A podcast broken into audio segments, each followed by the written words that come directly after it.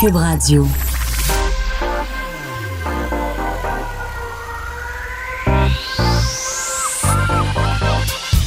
Même l'été, le midi, faut rester informé.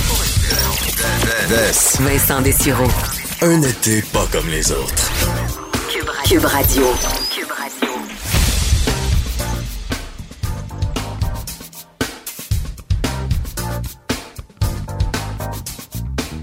Bon après-midi, bienvenue à l'émission. On n'était pas très loin, bienvenue. On est mardi et, euh, et il fait chaud.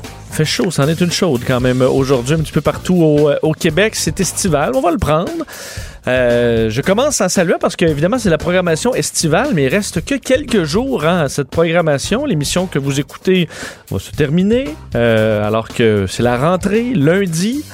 Euh, D'ailleurs, j'ai très hâte euh, de retrouver mon collègue Mario Dumont qui euh, sera, ben, qui sera fait à mes côtés ou je serai à ses côtés. Donc en, après-midi, la grille qui a un peu changé à Cube Radio. On a pu faire, nos, patrons ont fait l'annonce de la nouvelle grille un petit peu plus tôt aujourd'hui. Il y a des trucs bien excitants. En fait, un des changements majeurs, c'est qu'on a un nouveau Morning Man, Pierre Nantel, que vous avez pu découvrir cet été sur nos sur zones et qui a fait tout un travail. Eh bien, va rester en poste euh, de 6 à 8 pour la rentrée. Et euh, pour ceux qui se demandent, ben, Benoît Dutrisac se retrouve où? Ben, dans sa case euh, horaire préférée, le midi. On sait que Benoît a fait, a eu énormément de succès le midi à Montréal entre 2008 et 2017. Euh, pendant 9 ans. Alors, va retrouver euh, sa case horaire du midi. Alors, sera là en semaine à partir de 10h30 jusqu'à 13h à partir de lundi. Et, euh, bon, quelques changements à travers tout ça. D'ailleurs, vous dire, pour ce qui est de Pierre Nantel le matin, il aura des collaborateurs très solides. Mario Dumont sera là, Rémi Nadeau, Félix Séguin, Jean-François Barry qui s'ajoutent aux collaborateurs réguliers, Caroline Saint-Hilaire aussi. Après Pierre Nantel, c'est Richard Martineau qui voit son émission allongée de 30 minutes. Richard qui sera là de 8h à 10h30. Geneviève Peterson euh, sera donc tout de suite après Benoît Dutrisac de 13h à 15h30. Mario Dumont et moi à 15h30 à 17h30. Antoine Robitaille qui sera là euh, par la suite. Et il faut dire, euh, Cube donne euh, un coup pour le soir et le week-end. Entre autres, avec notre collègue Sophie Durocher, qui sera là de 17h30 à 18h30, donc du lundi au vendredi. Et euh, la fin de semaine, plein de nouveaux, euh, de nouvelles émissions, entre autres le guide de l'auto qui sera là. Caroline Saint-Hilaire aura des entrevues avec des acteurs de l'actualité. Alexandre Dubé, mon collègue de Salut Bonjour, qui va faire des, euh, des en fait, de- de- les nouvelles récentes de, de l'art et spectacle avec Anaïs Gertin-Lacroix. Danny Saint-Pierre, qu'on a eu à l'émission comme collaborateur, qu'on l'a encore bon pour cette semaine, mais va rester avec nous et sera là euh, les fins de semaine. Jean-François Barry euh, pour parler de sport, avocat à la barre aussi. Alors, une programmation très chargée. Il faut dire que, euh, bon, euh, le Cube Radio, en termes d'auditoire, a eu une croissance assez phénoménale dans les derniers mois. Alors, c'est intéressant de voir qu'on aura une grille aussi euh, excitante à partir de lundi. C'est la rentrée. On va aiguiser nos crayons et on va être prêt. D'ailleurs, je la rejoins tout de suite, Sophie Durocher, qui est en ligne. Salut, Sophie. Bonjour Vincent, écoute, c'est vrai, c'est une programmation vraiment très excitante. Puis écoute, moi je vais me retrouver aussi le matin à l'émission de Pierre Nantel comme comme chroniqueuse. Donc euh, je prends un petit peu le, le relais de ce que Richard a fait pendant l'été en étant à l'émission de, de Pierre. De, de moi je dis toujours du moment que ça reste dans la famille. euh, Ben, c'est ça. Et tu seras dans les deux extrêmes de la journée. On pourra se Oui. lever avec toi et euh, souper avec toi. Absolument, de 5h30 à 6h30, c'est une super de belle programmation. Mais bon, on est encore ensemble pour euh, jusqu'à la Oui. fin de la semaine et euh, quand même beaucoup de choses dans l'actualité. Et, Et tu boy. revenir sur le dossier Jury Pop. On voulait en parler hier, on n'a pas eu le temps, on était bousculé par l'actualité. Mais euh, le fondateur de Jury Pop, euh, Marc-Antoine Cloutier, on sait qu'il a démissionné vendredi en raison d'une allégation d'inconduite sexuelle, l'intention de, de se défendre, entre autres, prouver qu'il n'a jamais posé de gestes sexuels non désirés. Nos collègues de TVA Nouvelles euh, parlaient que, euh, bon, euh, c'est des événements qui remonteraient à 2015 euh, et, bon, qui ont mené à sa décision de quitter Jury Pop dans les derniers jours. Écoute, il y a tellement de questions que soulève cette histoire. La première question, c'est donc maître Marc-Antoine Cloutier fait l'objet d'allégations d'une femme qui dit que il aurait eu des comportements déplacés. Quand on, regarde les détails de ce qui est allégué, euh, parce qu'il y a rien qui a été déposé auprès de la police ou quoi que ce soit. Là, ce sont des allégations qui ont été communiquées à Jury Pop. Ce qu'on apprend, c'est que ce qu'on lui reprocherait, c'est que lors d'une fête qui avait lieu en 2015, Maître Marc-Antoine Cloutier lui aurait demandé de façon assez insistante d'avoir une relation sexuelle et elle a refusé. Point. C'est ça l'histoire, c'est ça qui est reproché. Alors écoute, je comprends tout à fait et je, je salue les victimes qui prennent la parole et qui dénoncent des gestes répréhensibles. Par contre, quand dans un cas comme celui-là, pour l'instant, les informations qu'on a, c'est un gars qui a demandé de façon très instante à une fille d'avoir des relations sexuelles, la fille a refusé, fin de l'histoire, je me demande comment on passe de ça à le gars, il perd sa job, il est obligé de hmm. démissionner de son, de, ce, de son poste. Parce qu'on n'a pas de, encore quand même très peu de détails sur cette histoire-là, mais on comprend que c'est tout est dans la même soirée. C'est pas du harcèlement, mettons, sur euh, à plusieurs reprises euh, sur des semaines ou des mois. C'est dans le même événement, la même soirée. Et le niveau d'insistance, on ne sait pas trop, mais il n'y a pas eu d'altercation physique, euh, selon ce qu'on peut comprendre. Mais écoute, je, je comprends. Le slogan, par exemple, qu'on entend depuis plusieurs années, c'est que sans oui, c'est non. Oui. Donc, elle, elle lui a carrément dit non, d'après ce qu'on comprend de l'histoire. Donc, on est rendu que quand un gars, peu importe la façon maladroite, l'insistance, demande à une fille, veux-tu coucher avec moi et que la fille dit non, même ça, c'est pas correct. Fait moi, je sais plus quoi dire à mon fils qui a 12 ans quand tu vas grandir. Qu'est-ce qu'il faut qu'il fasse avec une fille? S'il demande à une fille de coucher avec lui et que la fille dit non, il peut se le faire reprocher cinq ans plus tard. À un moment donné, il va falloir que euh, on éclaircisse un certain nombre de choses parce que des allégations portées comme ça cinq ans plus tard, puis que les faits reprochés, c'est ça, j'avoue que j'ai beaucoup, beaucoup de points d'interrogation. J'ai d'autres points d'interrogation aussi, Vincent, quand les gens de Jury Pop nous disent que la raison pour laquelle euh, Maître Cloutier a démissionné de son poste de conseil d'administration de Jury Pop, c'est qu'on il pouvait pas, on pouvait pas le mettre à la porte.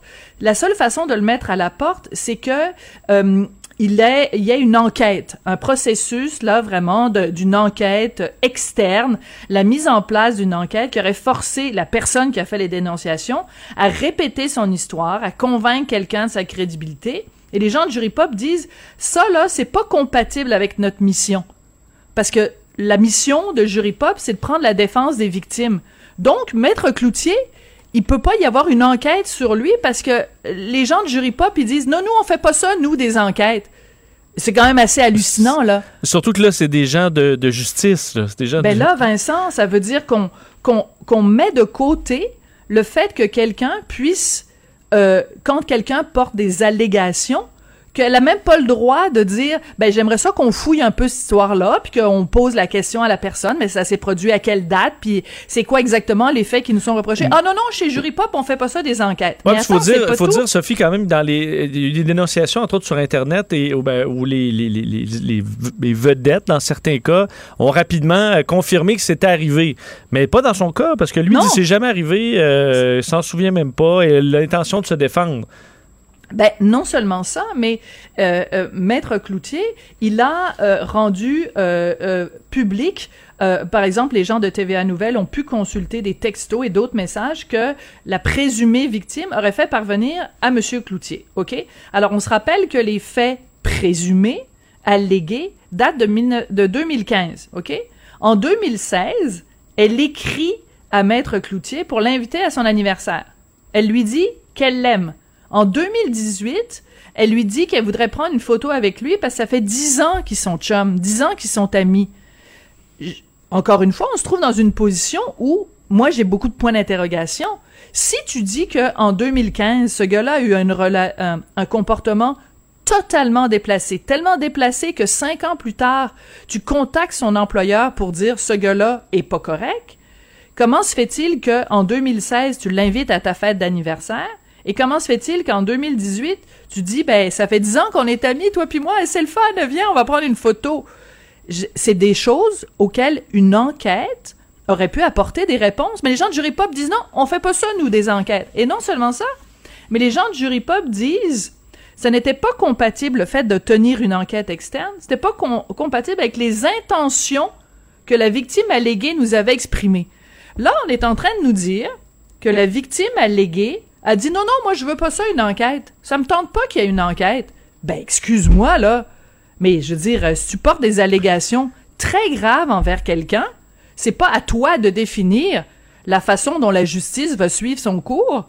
Je, trouve cette histoire mm. absolument révoltante, Vincent. Donc, je peux pas appeler jury pop pour me défendre. Faut juste que j'appelle pour accuser. Ben, c'est ça. Parce que si tu appelles pour te défendre, on va dire, ben non, mais ça veut dire que quelqu'un vous accuse, puis ça, donc on, on peut pas, euh, on va manquer de respect envers cette personne-là si on conteste. Ben, puis c'est aussi tout le problème avec cette fameuse attitude qu'il y a depuis plusieurs mois, plusieurs années, envers quelqu'un qui se dit victime, c'est qu'on dit on vous croit. Ben, je veux dire, on vous croit, c'est quoi? Comment peut-on dire à quelqu'un on vous croit? Dans notre système de droit, on dit à quelqu'un on, on, on va t'écouter. Ça, c'est sûr, on va t'écouter. Mais je peux pas dire on vous croit, parce que la seule façon de dire on vous croit, c'est on va fouiller la preuve, on va mener une enquête, soit une enquête de police, soit une enquête journalistique, soit une enquête menée par jury pop ou d'un enquêteur externe. On va contrebalancer les faits avec l'interrogatoire de la du présumé euh, euh, agresseur. Et à ce moment-là, de cette, de, ce, de cette confrontation d'idées et de témoignages, va naître la lumière. Là, c'est comme on dit, on vous croit. Donc, le gars, il est condamné d'avance. Il y a quelque euh, chose qui ne marche pas et ce sont des juristes qui nous disent ça. Moi, je trouve ça super inquiétant. Est-ce qu'on peut quand même s'imaginer qu'il y a certaines personnes qui trouvaient ça bien correct qu'il y ait des dénonciations comme ça sur Internet, euh, oui. Euh, et, mais qu'il le jour où il y a des... Là, on comprend que c'est pas c'est pas sur Internet, là, mais c'est avec une l'absence de pouvoir se, se, défendre, disons, que là, c'est peut-être moins drôle le jour où ça va leur arriver. Oui, parce qu'il a donné euh, une entrevue dans les médias, euh, Maître Cloutier, dans laquelle il dit c'est pas normal que depuis quatre jours dans les médias on ne parle que de mon dossier et que j'ai même pas l'occasion de me défendre. Ouais, mais c'est un petit peu l'arroseur arrosé parce que finalement tu as contribué toi d'une certaine façon à donner de la crédibilité à ce mouvement-là, qui est de dire, ben on vous croit, puis euh, le fardeau de la preuve est à la personne qui est accusée de se défendre, alors que dans notre système de droit, le fardeau de la preuve il est sur la personne qui pose des, des accusations. Tu comprends? Des, des allégations, c'est à toi de prouver. Alors, mais non, on dit, il y aura pas d'enquête. C'est absolument euh, aberrant de penser que dans notre état de droit, des juristes nous disent ben si la victime ne la présumée victime ne veut pas qu'on fasse enquête parce que ça lui plaît pas, on ne fera pas enquête. Moi, les deux bras m'en tombent. Ben, on dit, euh, en fait, euh, on, dit aussi, avec les intentions qu'elle nous avait exprimées, elle ne souhaitait pas porter plainte. Donc, pas, pas de plainte, pas ben, de pas ben d'enquête, mais il doit enfin, on, l'invite, on comprend, à démissionner quand même. Ben, c'est ça, c'est que dans le fond, elle aussi a contacté après, euh, insatisfaite, euh, semble-t-il, de la réaction de Jury Pop, elle a contacté différents médias, puis là, la machine s'emballe. Donc, je veux pas porter plainte de façon formelle, je veux pas qu'il y ait d'enquête, mais je vais m'arranger pour que tout le monde sache que ce gars-là a peut-être fait quelque chose de pas correct euh, auprès de moi il y a cinq ans, mais je veux, tu sais, alors donc c'est une façon de faire justice soi-même puis de faire un procès sur la place publique, les tribunaux populaires, par médias interposés. Écoute, il y a une dérive vraiment, puis je m'excuse d'insister, Vincent, là-dessus, mais il faut à un moment donné que la société civile se, se, se réveille. Il y a vraiment quelque chose qui est en train de se passer en ce moment et que, que, que les gens prennent ça en disant ben oui, il y a pas de problème, on va si la victime veut pas porter plainte, euh, euh, c'est correct qu'elle aille parler dans les médias? Ben, c'est pas comme ça que ça marche, là. Sophie, un mot sur euh, la manifestation d'en fin de semaine, euh, bon, anti-masque, où, entre autres, on a pu revoir euh, Lucie Laurier devant les, les, caméras et qui nous a expliqué un peu sa vision des choses. Écoute, c'est assez particulier parce que Lucie Laurier est vraiment une, une, ambassadrice formidable pour les anti-masques. Et donc, elle a donné une entrevue euh, à Radio-Canada euh, et elle, elle, écoute, c'est du délire du début jusqu'à la fin. Là, je pense qu'on va écouter euh, un petit extrait parce que, écoute, je peux, je peux pas faire une meilleure imitation de Lucie Laurier que Lucie Laurier qui s'imite elle-même. Là, c'est savoureux. On lui donne tout de suite un Oscar de, de meilleur rôle féminin dans un rôle dramatique. La santé, c'est de l'énergie. On, on, capte de l'énergie par le soleil, on, s'alimente bien, on fait du sport. Ce n'est pas nous qui s'occupons de notre bien-être à payer pour ceux qui ne sont pas. Parce qu'à un moment donné, nos dieux, on ne va plus le porter. Nous ne sommes bon, alors on entend à travers euh, les, haut-parleurs et tout ça, mais qu'elle parle l'énergie du soleil. Euh, l'énergie, notre santé, l'énergie de notre santé, ça nous vient du soleil, Vincent. On va capter ça du soleil. Après ça, la phrase la plus importante qu'on entend, puis je comprends le son est, est, vraiment pas bon là, mais à un moment donné, elle dit Monsieur Arruda, là, elle a vraiment un problème avec Docteur Arruda, donc elle l'appelle Monsieur Arruda. Elle dit Monsieur Arruda n'est pas un scientifique. Alors j'aimerais quand même te rappeler, Vincent, que comparé à Lucie Laurier, comédienne, Docteur Arruda, il a quand même une petite coche euh, au-dessus. Alors, il a un, un, doctorat en médecine de l'université de Sherbrooke. Il a étudié en infectiologie, il a étudié en, en épidémiologie. Il a un certificat en santé communautaire et médecine préventive. Mais elle a dit, c'est pas un scientifique. Ben, je m'excuse, je sais pas c'est quoi ta définition d'un scientifique. Alors, ensuite, elle s'en prend aux médias en disant la seule chose que vous faites en ce moment, c'est diffamer. Et la journaliste de Radio-Canada lui dit, est-ce que ce que vous prônez, c'est la désobéissance civile? Lucie Laurier a dit non, non, non, pas du tout. La journaliste dit, parce qu'il y a plein de gens ici qui ont des affiches des, des, pancartes qui disent faisons de la désobéissance civile. Et là, Lucie Laurier lui dit mais ce sont peut-être des infiltrés. C'est peut-être vous qui les avez appelés. OK? Donc, on est rendu tellement dans le délire avec Lucie hmm. Laurier qu'elle accuse Radio-Canada d'avoir engagé du monde pour se promener avec des pancartes appelant à la désobéissance civile pour décrédibiliser le mouvement anti-masque. Euh, Chère Lucie. mais tu peux pas. Euh, Lucie. C'est que tu peux pas débattre après ça parce que tu as toujours. Euh, dans la mesure où tu peux juste inventer n'importe quel argument euh, de nulle part, tu es sûr de gagner un débat, là.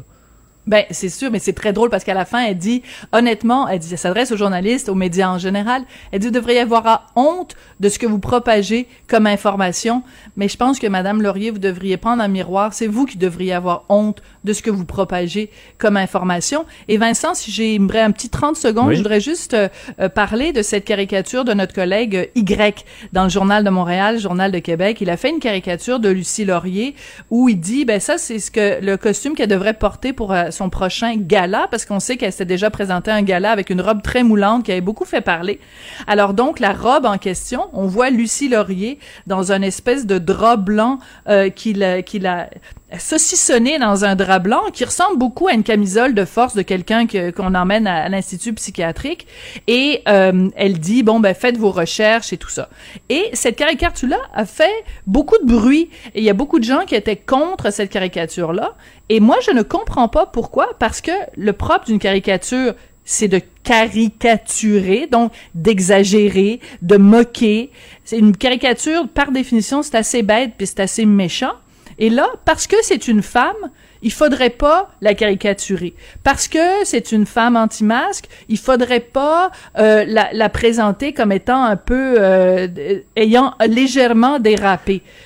Moi, je prends la défense de Y. Sa caricature est très drôle. Et si Lucie Laurier la trouve pas drôle, ben, tu sais, je vais lui rappeler la phrase si on vaut pas une risée, eh, à un moment donné, il faut avoir un peu d'autodérision aussi. Et Sophie, à mon avis, dans beaucoup des gens qui ont écrit des messages euh, haineux euh, envers la caricature, surmonte, à mon avis, dans leur fil Twitter ou Facebook jusqu'en 2015, c'est des gens qui, qui étaient Charlie, là. Euh, ah ben tout à fait, ben, ça c'est un très bon point. satirique et qui avait des, on s'entend des caricatures très grossières même et très intenses. On était tous Charlie là, mais Charlie on l'oublie vite quand c'est de nous qu'on parle. Ben tout à fait. Écoute, je, je suis Charlie, puis la liberté d'expression. La liberté d'expression, tu défends toutes les libertés d'expression, même celles qui te dérangent, parce que si la liberté d'expression, c'est juste pour les affaires qui t'arrangent, ça marche pas. Ça peut, c'est un, une autoroute, à, une autoroute à deux voies là, des, à deux sens là. C'est pas juste les affaires qui t'arrangent. Alors, euh, il faut, il faut, il faut accepter, il faut faire aussi preuve d'un petit peu d'autodérision dans le cas de, de Lucie Faut Laurier. dire, je tombais sur des, euh, des publications sur les, euh, les photos de nuages, là, parce que là, les chemtrails Oui, aussi, les chemtrails. Dès qu'il y a un Ben oui. nuage un peu strié, là, euh, des cirrocumulus, en fait, qu'on appelle, euh, là, c'est évidemment, c'est des avions, parce que même si on, pouvait voir exactement ce type de formation nuageuse dans des photos qui datent de 1910, euh, avant, avant que, que- enfin, avant même les avions existaient, ce genre de nuages-là, mais ça en prend pas beaucoup pour, pour alimenter euh, les débats. Euh, Sophie, en quelques secondes, parce que le, le Oui. temps file, mais je veux euh, re- Ah. revenir sur cette histoire vraiment Sordide. sordide. Ouais, un prédateur sexuel euh, connu, entre autres, de Laval, qu'on appelait le violeur de Laval, et qui a tenté d'enlever une ado de 16 ans. Écoute, faut que je te raconte. euh, en fin de semaine, la gardienne de mon fils vient pour euh, pour garder mon fils et elle me dit "Écoute, Sophie, est arrivée une histoire absolument horrible à la blonde de mon frère.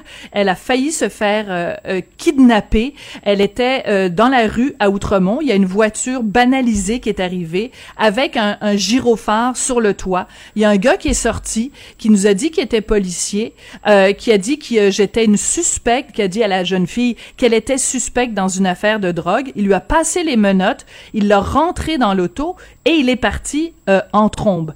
Elle, la jeune femme, était dans l'auto par euh, une, euh, écoute vraiment un miracle, elle a réussi au moment où le vé- véhicule était à l'arrêt à sortir de la voiture en donnant des grands coups. Elle a réussi à sortir de la voiture. Des gens qui avaient assisté à la scène ont noté la plaque d'immatriculation. L'individu en question a été arrêté quelques heures plus tard à Saint-Jérôme. Notre gardienne arrive et, nous raconte ça en disant que son frère euh, est complètement euh, euh, en- larmes, que cette jeune fille-là, sa blonde, est complètement traumatisée par ce qui lui est arrivé. Fait que là, je me dis, voyons, quelle histoire absolument horrible, en plein jour à Outremont, devant un parc. Et là, je vois dans le journal, ce gars-là, c'est un prédateur, un sadique, et ça pose toute la question de la commission des libérations conditionnelles, parce que ce gars-là est sorti en 2017, alors qu'il avait été condamné à 21 ans de prison, comme tu le disais, parce que c'était le violeur de Laval. Et il y a quelqu'un de la commission des libérations conditionnelles qui a dit, oh ben non, oh, il y a, même, même s'il y a un psychologue qui évalue qu'il y a un risque de récidive sexuelle très élevé, on va quand même le mettre en liberté, mais on va mettre une coupe de conditions. Écoute, ce gars-là n'aurait jamais dû se retrouver dans la rue. Ce gars-là, c'est un prédateur sexuel, c'est un psychopathe, c'est un sadique. Et je pense que c'est encore un cas, parce qu'on en a eu des cas récemment de gens qui ont été, euh, qui ont eu la bénédiction de la commission des Ouais. libérations conditionnelles. C'est un champ de mine et il y a des prédateurs qui se trouvent dans nos rues parce que ces gens-là ne mettent pas leur culotte et font pas leur job comme du monde. C'est scandaleux. J'espère qu'on aura appris notre leçon dans le cas de, ces- de, de- de cet homme. Sophie, il faut se laisser. Merci beaucoup. On se reparle demain. Merci. Salut. Vincent Dessureau. Passionné d'actualité et d'aviation. Bon, il pilote pas seulement un avion, il pilote aussi une émission. Des. Vincent Dessureau. Cube Radio. Il y a une semaine, euh, jour pour jour, on était sous le choc euh, de voir ces images terrifiantes de Beyrouth au Liban. Euh, évidemment, une explosion catastrophique. Le bilan, on sait qu'il a augmenté d'ailleurs dans les dernières heures. C'est plus de 170 euh, victimes, des milliers, on sait, de, blessés dans, cette, dans ce drame que doivent traverser encore les, les Libanais, les Beyrouthins particulièrement. On sait que c'est un pays... qui souffre déjà beaucoup de crise économique, gouvernement corrompu, cette explosion euh, qui, euh, bon, qui est venue en, en ajouter, en rendant presque insurmontable, on, ne le souhaite pas, euh, mais de les, drames que vivent les, les- gens là-bas. On va se, déplacer justement au Liban pour parler avec quelqu'un qui l'a vécu de près et qui peut nous parler un peu de la situation en date d'aujourd'hui. Les directeurs des projets pour l'ONG Fairtrade Lebanon, Christian Kamel, qui est en ligne. Monsieur Kamel, bonjour. Euh, Bonjour, Vincent, comment vas-tu? Ça va bien? Euh, comment allez-vous euh, une semaine après cette explosion que vous avez vécue de, de très près? Euh, à, à quel point la situation est, est- stable? Décrivez-nous ce qui se passe dans les rues en date d'aujourd'hui, une semaine après les faits. Euh, bon, écoutez, moi, j'ai eu, j'ai eu- peut-être la malchance euh, de, de vivre justement cette explosion de prix. Euh, ça s'est passé pas très loin de, de, de notre maison. Et, euh, et puis euh, et puis et puis voilà, c'est tout le choc. Hein. On s'attend pas trop à ça, on sait pas ce qui se passe. Il y a une détonation, une deuxième, un énorme souffle. bon, comme beaucoup ici, on a, on a eu beaucoup de chance. ma femme, mon fils et moi, on, l'a échappé belle, comme on dit. si on voit la maison, on se demande comment bon, personne n'a été blessé et tout a explosé là-dedans. Euh, c'est joué peut-être un mètre à gauche, à droite, une seconde de plus ou de moins, et puis ça n'aurait pas été la même chose. Il y a des histoires comme, comme celle-ci, il y en a, il y en a, il y en a plein, il y en a plein ici. Quand on dit 6000 blessés, c'est quelque chose d'immense. C'est des années de guerre qui sont sorties en 15 secondes. Quoi. Donc, euh, la, la, la, puissance était, était immense. Ça s'est ressenti à des kilomètres et des kilomètres de, de, de du point où, a eu lieu l'explosion. Donc, il faut comprendre que c'est là la région la plus densément peuplée du pays. Alors, ça a affecté des, des, des centaines de milliers de personnes. Il y a, il y a 300 000 personnes aujourd'hui qui sont sans abri. Monsieur Kamel, euh, dans les, évidemment, dans les heures qui ont suivi, on le voyait, c'était le choc, la stupéfaction pour les, euh, les, les Béroutins. Euh, à, partir de quand on, vous avez pu voir là, que là, on, enlevait les débris, on commençait à essayer de, de, de, de nettoyer une quantité, il faut dire, incroyable de morceaux de structures qui ont volé dans tous les sens. Mm-hmm. comment se passe ce, grand nettoyage à l'intérieur de Beyrouth? Mm-hmm. Euh, il y a le, choc. Le, choc est toujours là. Les, gens sont encore un peu hébétés. On n'est pas tout à fait là. Euh, il y a beaucoup de monde qui ont subi euh, des, des, traumas, des commotions, même, même sans s'en rendre compte, quoi, sans le savoir nécessairement. Donc, on va au travail aujourd'hui, on voit les gens, on n'est pas tout à fait là. et les gens sont hyper sensibles. C'est les nerfs, les, les nerfs à fleur de peau. Il y a beaucoup de fake news aussi qui circulent sur d'autres explosions, d'autres dangers. Donc là, la population a peur, on reçoit des appels quitter la maison, ça va, ça va exploser ici. Donc il y, a beaucoup d'anxiété. Euh, ceci dit, il y a un effort colossal dans les rues. Il y a des milliers et des milliers de jeunes surtout. Euh, L'État est complètement absent, mais des milliers de jeunes qui sont en train de nettoyer les rues. Si on voit l'effort, le travail qui a été fait est incroyable. Euh, maintenant, aujourd'hui, j'étais avec un ami qui est architecte qui disait il faut préserver ces vieilles portes, ces vieilles fenêtres, les abat-jours, parce que c'est des trucs qu'on retrouve plus, c'est des vieux de 100 ans et plus. Donc, on commence à avoir une conscience. On va fouiller dans les décombres, on va fouiller pour essayer de mettre de côté, euh, sauver un peu de patrimoine. Euh, c'est aussi un coin historique qui a été, qui a été détruit. On parle de, maisons qui, remontent à 300-400 ans, des, des trucs euh, irremplaçables. Je voyais, monsieur Kamel, pour, poursuivre quelques mhm. personnes, qui, euh, qui, quelques Béroutins qui, qui, diffusent en direct euh, leur passage dans des rues pour voir un peu la situation. Et je remarquais beaucoup de gens avec des. fois que c'est un simple balai, ils mettent un dossard et ils font du, mhm. du, ménage. Donc, ce que vous dites, c'est que c'est vraiment les citoyens, et entre autres des, des jeunes, qui font ce travail-là, mais que l'État, vous ne les voyez pas. Là. Vous ne voyez pas de, de, de, de système organisé pour pouvoir euh, nettoyer? Il euh, faut comprendre que l'État aujourd'hui est dysfonctionnel, euh, pour ne pas dire non fonctionnel. Donc, il est absent. Il est absent de la rue. Donc, tous les services de santé, les services aux personnes vulnérables, aux handicapés, tout est pris en charge par les citoyens. Il y a des mouvements impressionnants, incroyables. Et, et, tout est pris en charge. Jusqu'aux réparations de maisons, il y a des équipes de 5-6 personnes qui font les, chaque étage, un à la fois, qui déblayent. Il y a des vieux qui sont complètement désorientés, des personnes âgées qui sont dans leur maison. On les réconforte, on leur donne à manger, on nettoie leur maison. D'autres associations qui viennent et qui commencent à réparer. Il y a déjà des endroits qui sont réparés et, ça se fait à coup de centaines par jour de, maisons. C'est impressionnant à voir. Mais l'État aujourd'hui, euh, c'est une des raisons de, de, cette explosion. C'est une négligence. On pourrait dire ce qu'on veut, mais au final, au minimum, c'est une négligence criminelle qui, s'est produite parce que l'État est failli. Après ça, on ne peut pas compter sur eux pour venir nous aider à, nettoyer. Euh, qu'est-ce qui se passe au niveau de la sécurité alimentaire? Vous avez besoin de manger. Euh, on suppose que les supermarchés, euh, les chaînes d'approvisionnement, tout ça est brisé. On a vu vos silos mm. à grains être, être détruits. comment vous vous organisez pour pouvoir, pour que la population puisse être nourrie? Mm, mm, c'est un peu, un peu mon, mon champ d'intervention maintenant. On, dépend beaucoup des imports. Malheureusement, depuis quelques années, on a arrêté d'importer, on a arrêté de produire en fait, et on importe beaucoup euh, pour des raisons économiques. La, livre était artificiellement élevée, la, monnaie locale, et donc ça coûtait moins cher d'importer que de produire. Donc, ça a tué l'économie locale. Donc, euh, les, la plupart des grands importateurs, distributeurs de, de, de manger, euh, ils sont en terre. Les, les, les entrepôts euh, sont en terre, tout est explosé.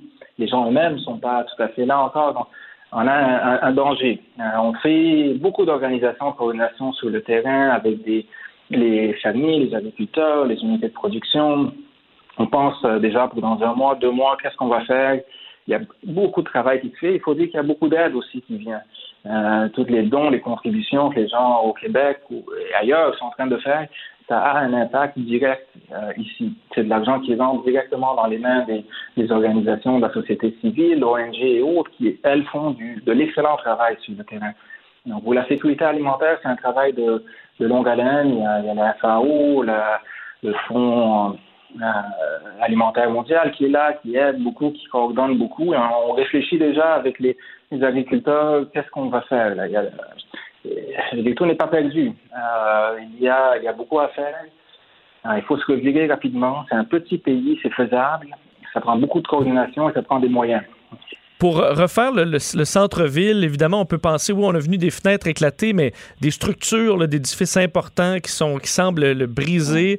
Ce sera un chantier quand même euh, considérable. Est-ce qu'il grande partie de la ville qui sera pratiquement inutilisable à, long terme, selon vous? Je vais, je vais, je vais peut-être un peu pondérer ça, parce qu'il y a eu les lieux de l'explosion elle-même, qui, un premier cercle a été complètement dévasté, et tout de suite après, il y a un deuxième cercle qui est quand même le plus grand, et il a subi, euh, il a subi le choc, mais il n'y a pas eu d'explosion. Donc, il y a peu de structures à l'extérieur de ce petit cercle qui ont été véritablement endommagées. Les portes, les fenêtres, ça se répare, ça va prendre quelques mois. Le cercle a été très, très atteint, et surtout le port, qui est, qui le cœur économique, lui, c'est une autre histoire. Ça prend un chantier, ça prend des années, deux, trois ans. Le cœur historique, lui, il est à rebâtir un peu à la manière de, de, de l'après-deuxième guerre mondiale. J'ai vu des gens de, de, de, Varsovie euh, envoyer des conseils et s'offrir à venir en aide dans la protection de l'héritage du patrimoine.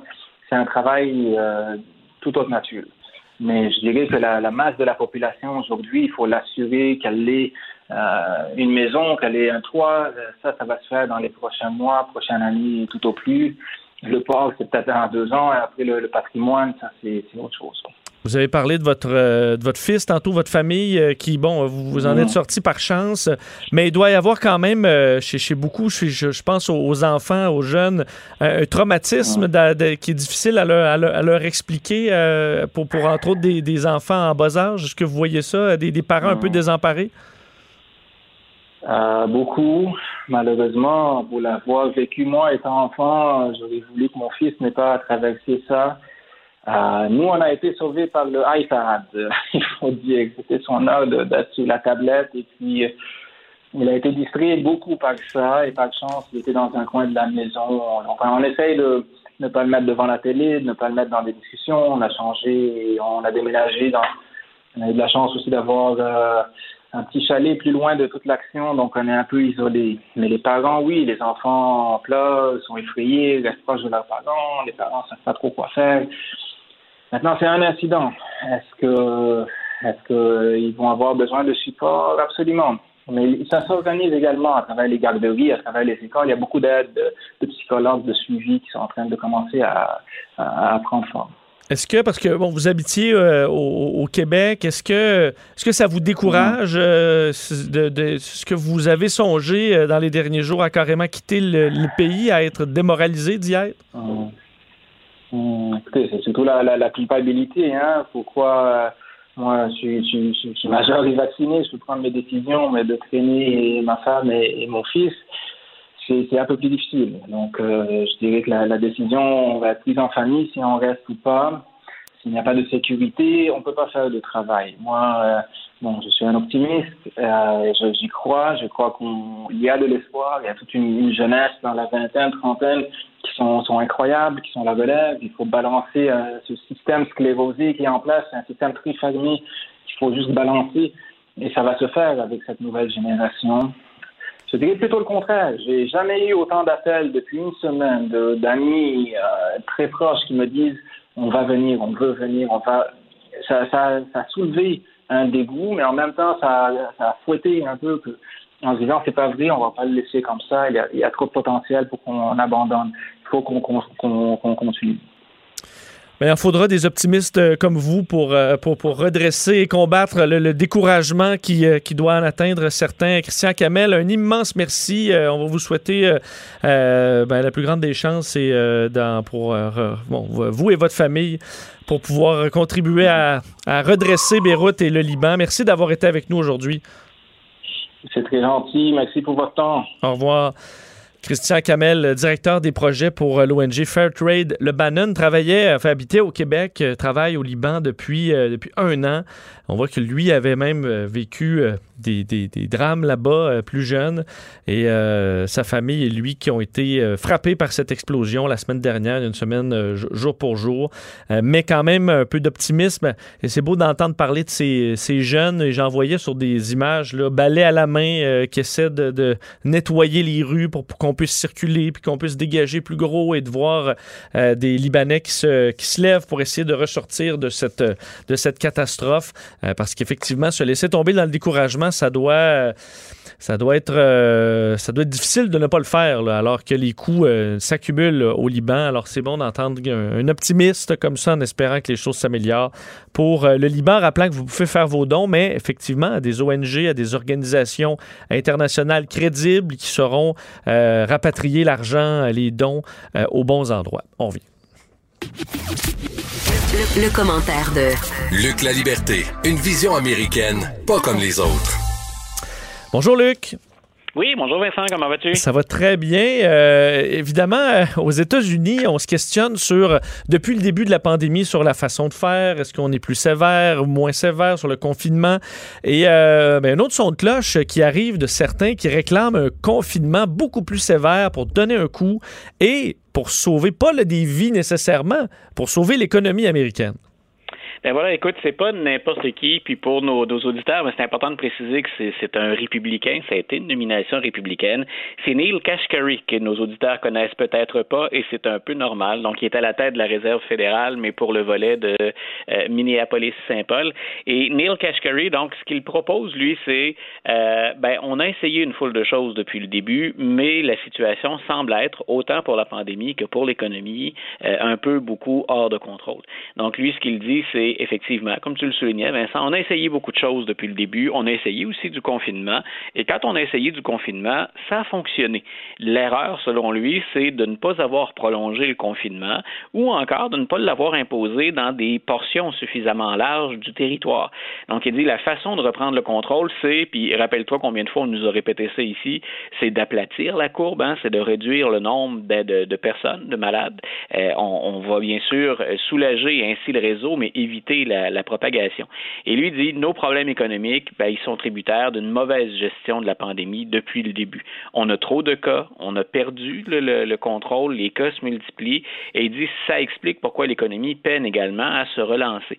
Et il dit, ben, euh, l'économie peine à se relancer, entre autres parce qu'il n'y a pas confiance. Et il citait dans son exemple, quand il a évoqué cette proposition de confinement national, donc à l'échelle du pays pendant six semaines, lui dit ne regarder que la situation dans les restaurants, par exemple. Euh, ben, il dit on a réouvert, hein, puis on fait ça un peu, un peu tout croche, puis on fait ça un peu en, en, parvenant pas à convaincre l'ensemble de la population de retourner au restaurant comme on le fait, en, pratiquant bien sûr des mesures de distanciation. Il dit on est beaucoup mieux de réduire les cas, de rétablir la confiance, de prendre notre temps, et plutôt que d'avoir une économie qui est relancée partiellement, ça se fait pas à l'échelle du pays, euh, puis ça se fait pas de façon euh, homogène à l'échelle du pays. Ben, il dit prenons le temps, faisons ça pendant six semaines, puis ensuite on repart. Et l'économie, l'ensemble des indicateurs d'une bonne santé économique devraient être à la hausse au fur et à mesure qu'on relance ou qu'on replace cette confiance. Donc, tu, devines que ça fait pas hmm, nécessairement le bonheur. On est en pleine période, on est en pleine campagne électorale. Euh, quel politicien ou quelle politicienne aurait le courage de dire, eh ben écoutez, on ferme tout pendant six semaines, hein, on, retourne chez soi, ce qu'on a vécu ici au Québec pendant un certain temps. Oui, mais même, même Joe Biden pourrait pas euh, appuyer ça à l'heure actuelle. Non, voilà, écoute, ça, devient terriblement difficile à, appliquer. Puis on, pourrait dire, bien entendu, ben, il en va de la santé des gens, il en va de la relance du pays. Reste que c'est une mesure qui va être terriblement difficile. Et quand on parle à appliquer, et, quand on, quand on parle de confiance, on peut parler de confiance, bien entendu, dans l'économie, mais qui a suffisamment confiance dans les politiciens? Actuellement aux États-Unis pour dire je vais suivre moi Donald Trump ou je vais suivre Joe Biden si on me propose cette mesure-là. C'est tellement polarisé et c'est moi je pense le principal problème des Américains depuis le départ. Euh, la réponse, euh, elle a été si on regarde du côté du Québec et du Canada, on a pu critiquer puis on le fait Justin Trudeau, on a pu critiquer puis on le fait le plus vigoureusement M. Legault, M. Arruda dans les dans les dernières semaines, mais ils se sont rangés assez tôt du côté, appelons ça comme ça, de la science ou des avis de la santé publique. Aux États-Unis, dès le départ, on a politisé ce dossier-là et c'est devenu républicain contre démocrate et vice-versa. Donc, qui a actuellement suffisamment confiance? Est-ce que le pays est assez uni? Puis est-ce qu'on inspire suffisamment confiance pour dire on va suivre ça. Donc, il s'agit de voir comment de la, difficulté dans certains États à appliquer des mesures de distanciation, le port du masque et compagnie, euh, pour imaginer à quel mm. point ce serait difficile. Parce qu'effectivement, on peut penser qu'au Québec, il y a eu des volte-face, puis on, il y a plusieurs euh, radotent encore euh, des, les, les volte-face sur le masque ou sur d'autres questions. Mais on s'est permis ça au gouvernement de pouvoir dire, ben, on va changer de politique, on s'est on, on s'est trompé. Euh, finalement, la science nous amène à penser ça, on croyait ça, mais comme prévu, on découvre le virus. On s'est permis donc de faire ces volte-face-là, mais aux États-Unis, on est tellement campé, on veut tellement pas dire qu'on a, fait fausse route, qu'on est peinturé chacun dans notre coin, puis on, va, on va conserver nos politiques que coûte. Oui, puis écoute, on, s'est éloigné beaucoup plus que ce que nous, on a fait des, avis des experts, ce que j'appelle donc les responsables de la santé publique comme Anthony Fauci ou le Dr. Burke, ce qu'on voit encore parfois aux côtés du président Trump. Ici, puis bien sûr, on a pu hésiter, puis qui, qui a pas eu peur et n'a pas encore peur quand on évoque la question de la, COVID, mais nos gouvernements ont évolué avec les connaissances scientifiques. Tout le monde répète ça, hein, c'est devenu un, leitmotiv pour tout le monde, mais on apprend à connaître ce virus-là, puis on apprend à gérer aussi ben, les effets secondaires ou les, maladies, les conditions médicales que ça entraîne. Euh, la réflexion sur le masque, on l'a vu, l'évolution autour de ça aussi, hein, c'était pas une panacée, ça règle pas tout, mais c'est une mesure de plus qu'on peut ajouter qui nous permet, entre autres, de contribuer à relancer l'économie, parce qu'on peut plus facilement réouvrir un certain nombre de choses. Donc, même si ici on a débattu autour de ça, reste qu'on a quand même eu une ligne directrice qui était concentrée sur ben, l'avis des experts, des scientifiques, puis on voit la science littéralement évoluer sous nos yeux actuellement. Euh, aux États-Unis, on semble s'être éloigné un petit peu de ça. Euh, si la population a confiance, selon les sondages, dans les experts, reste qu'on est très campé sur nos positions politiques et il y a eu beaucoup plus, à mon avis, de récupération politique aux États-Unis que de notre côté de la frontière. Un mot sur le fameux service postal. Parlant de politique, euh, on, l'utilise aussi, qui le service postal américain qui est carrément dans la tourmente avec le vote qui arrive. Écoute, si la tendance se maintient, pour utiliser une formule connue, euh, on va voter deux fois plus par la poste en 2020 qu'on ne le fait en 2016. Donc, ça peut permettre de, de, de, de, de situer un peu les gens sur à quel point on va s'en remettre au service postal. Et là, il y a, et ce sont des élus démocrates. Parfois, on évoque des théories du complot, puis on pense à une forme de droite ou à une extrême droite aux États-Unis. Mais cette fois-ci, c'est un nouveau complot qui a été évoqué, et c'est par des démocrates que ça a été lancé, comme quoi Donald Trump, qui euh, a effectué la nomination de celui qui gère les postes aux États-Unis.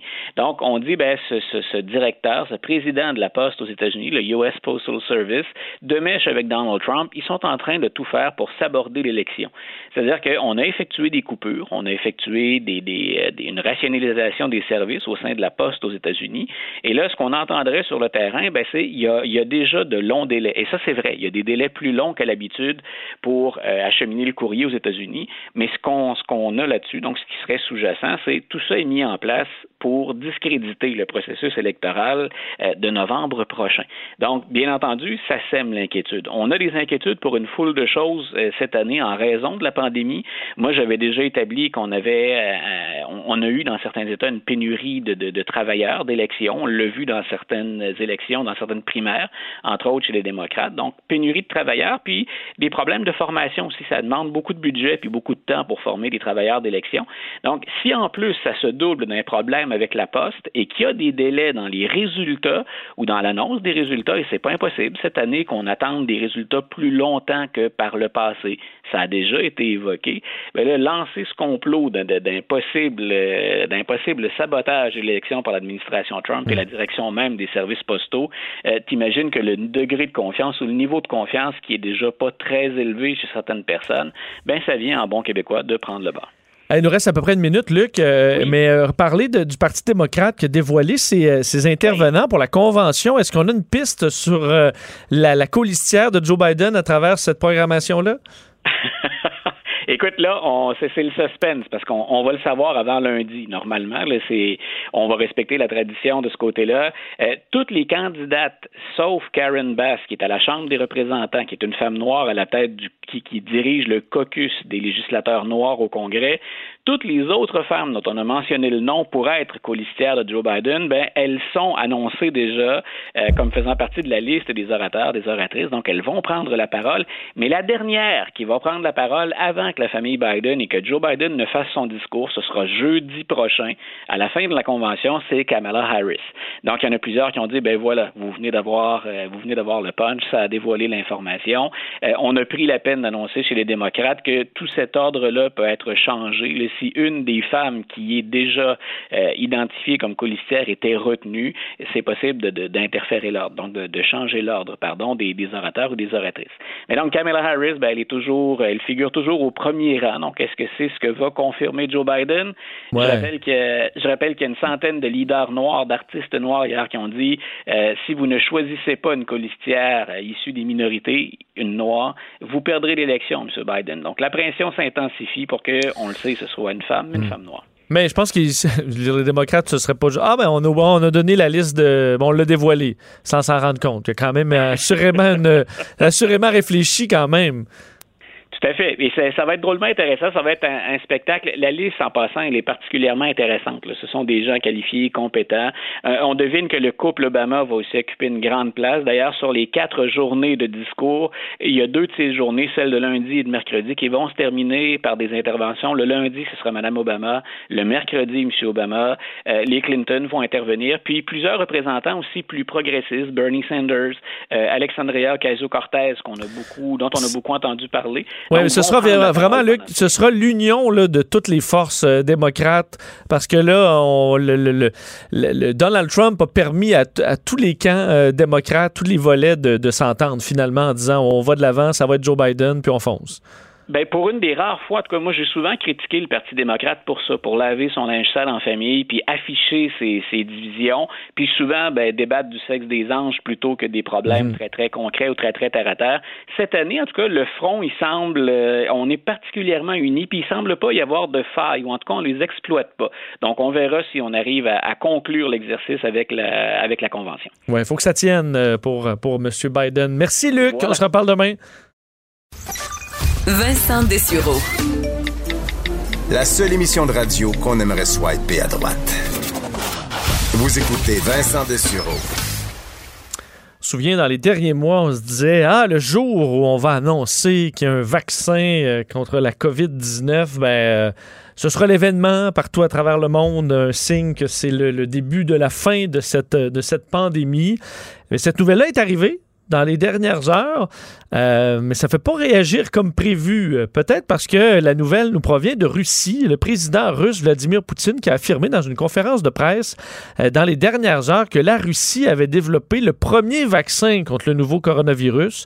il y a une autorisation réglementaire de développement qui a été donnée par le ministère de la Santé. on en sait, enfin, on sait peu de choses de ce vaccin baptisé Sputnik. donc, en référence référence évidemment à un certain satellite soviétique. Euh, est-ce qu'on est plus sceptique lorsqu'on parle de la Russie? Bien, visiblement, euh, on est en attente de beaucoup de détails sur ce fameux vaccin russe. Euh, pour en parler, les chercheurs au Centre d'études et de recherche internationale, spécialistes de la Russie, Guillaume Sauvé qui est en ligne. Monsieur Sauvé, bonjour. Bonjour. Euh, Guillaume, vous, euh, est-ce que si aujourd'hui Justin Trudeau ou euh, Emmanuel Macron étaient sortis pour dire voilà, c'est fait, nous avons le vaccin, ça aurait eu plus d'impact que de voir M. Poutine le faire? Ben, ça aurait eu un impact certainement moins négatif. La réputation de Vladimir Poutine n'est clairement pas au beau fixe en ce moment dans, le monde. Puis, surtout depuis la, crise ukrainienne de, de 2014 puis l'annexion de la Crimée, et donc, euh, c'est sûr que ça, une affirmation de sa part, c'est toujours euh, beaucoup de méfiance. Hein. Donc, c'est ça, la, population clairement euh, se, dit, OK, ben, on faudra nous le prouver davantage qu'il y a réellement un vaccin qui fonctionne. Oui, alors c'est ça. Ensuite, il y a des bonnes raisons de douter de ce vaccin-là, qui est le fait qu'il aurait été, l'annonce aurait été faite avant que les tests finaux aient été complétés. En fait, les tests finaux sur les sur les humains sont en cours en Russie, et Poutine a déjà déclaré que le vaccin est un succès. Donc là, il semble y avoir comme une sorte de, de court-circuit dans le, dans le processus mhm. qui vise de toute évidence à justement euh, le titre du premier pays à avoir euh, fait le vaccin, qui fait l'objet d'une concurrence mondiale de toute évidence euh, mhm. depuis la pandémie. Mais Guillaume, est-ce que vous pensez que c'est utile de l'annoncer? Je comprends que l'annoncer le premier, c'est important, mais euh, le, ce qui va, ce qu'on va se souvenir, c'est le pays qui en produit un qui fonctionne. Est-ce que finalement, si on découvre que c'est pas, c'est, pas si efficace que ça, ben la Russie va perdre un peu la face? Ben, de toute évidence, euh, Poutine a pris un pari. C'est-à-dire qu'avant même d'être absolument certain qu'il fonctionne, de l'annoncer comme ça, ça fait un beau coup de pub bien que ce soit assez mal reçu dans les pays occidentaux, comme on l'a dit. Mais dans d'autres pays, euh, il s'est vanté qu'il y avait déjà des commandes de la part de l'Inde, du Brésil, euh, arabes unis. Donc c'est aussi un coup de, marketing de, euh, et aussi un coup commercial, parce qu'ils vont le vendre, c'est comme ce vaccin à dire dans le monde. Il essaie de prendre les concurrents de vitesse. Donc ça, c'est l'intérêt pour lui de le faire le plus tôt possible. Mais après, évidemment, si on se rend compte que ça fonctionne pas, mais là, ça va être encore une fois un dur coup pour la Russie, comme quand la Russie avait gagné plein de médailles à Sochi, puis qu'ensuite, on en avait parti un grand paquet à cause des scandales de, dopage. C'est vrai. Euh, d'ailleurs, euh, M. Poutine dit avoir donné une dose à, sa fille. Croyez-vous? Là, je pense que ça, on est dans les affirmations totalement anecdotiques. De toute évidence, il a dit ça pour rassurer le public, en disant, écoutez, si je le donne à ma propre fille, c'est qu'il est au moins pas dangereux. Ensuite, euh, comment il peut affirmer que ça produit une immunité solide? Euh, voilà, je pense qu'il est encore un peu tôt, mais voilà, c'est un, un, vendeur. Il s'agit, Poutine agit comme un vendeur sur la scène internationale pour que l'industrie pharmaceutique russe dépasse dans la course des industries pharmaceutiques allemandes, américaines et chinoises. Est-ce qu'on pousse un peu le bouchon avec le, le, nom euh, du vaccin qui euh, fait carrément référence à un, élément euh, qui qu'on associe à la guerre froide ou vraiment aux, chicanes entre les États-Unis et la, et la Russie et l'Union soviétique à l'époque et la, la course à l'espace? Mais ben, encore une fois, c'est du marketing. C'est-à-dire qu'on pousse trop loin. Nous, on l'associe à la guerre froide. Mais pour les Russes, c'est aussi un symbole, un des symboles de leurs plus grands accomplissements scientifiques. Et c'est vrai. C'est quand même remarquable que la Russie a été l'un des premiers, ben, le premier pays à envoyer un satellite puis un homme dans l'espace. Euh, et donc, eux, ils l'associent un peu comme tout naturellement. Mais, ça dit, en tout cas, tout le, toute la gloire qu'ils pensent devoir euh, recevoir de, de la, de la découverte, entre guillemets, à confirmer, euh, du vaccin, qui serait donc égal à l'accomplissement qu'ils ont, fait en envoyant un satellite dans l'espace. À quel point, euh, parce que je voyais des annonces euh, il, y a, quelques jours où, bon, l'agence spatiale russe, Roscosmos, voulait se rendre sur Vénus. On a des, le retour d'une fusée réutilisable presque à l'infini. Il y a vraiment un désir chez les, chez les Russes de redorer leur image sur la scène mondiale? Les Russes, c'est assez difficile de savoir ce qu'ils veulent très exactement, étant donné la nature du système, mais de la part du Kremlin, c'est-à-dire du gouvernement, oui, de toute évidence, depuis au moins 15 ans, il y a, une tentative très affirmée de redonner à la place, à la Russie, la place qu'elle devrait avoir, c'est-à-dire celle d'une grande puissance euh, sur la scène internationale, aussi bien dans le domaine de la culture que dans le domaine scientifique. Euh, Bon, peut-être pas dans le domaine militaire parce que je pense qu'elle ne deviendra jamais une puissance comme l'URSS, mais quand même, euh, l'idée vraiment que la Russie doit à nouveau euh, agir comme une grande puissance dans le monde. Puis là, on en voit tout simplement dans le domaine pharmaceutique un nouvel exemple. Parce qu'on voit quand même beaucoup de bouleversements sur la scène mondiale avec les États-Unis, disons, qui perdent un peu au niveau du leadership euh, mondial avec, euh, avec Donald Trump, qui s'intéresse peut-être un peu moins à ça. On voit la Chine qui monte en puissance, qui monte également euh, bon, en étant de plus en plus difficile envers, envers le reste du monde. La Russie peuvent se placer où? Est-ce qu'effectivement, ils ont l'économie, la, technologie pour pouvoir devenir, en fait, ils sont quand même un leader mondial sur plusieurs points, mais de, grandir et de redevenir la, superpuissance qu'ils étaient?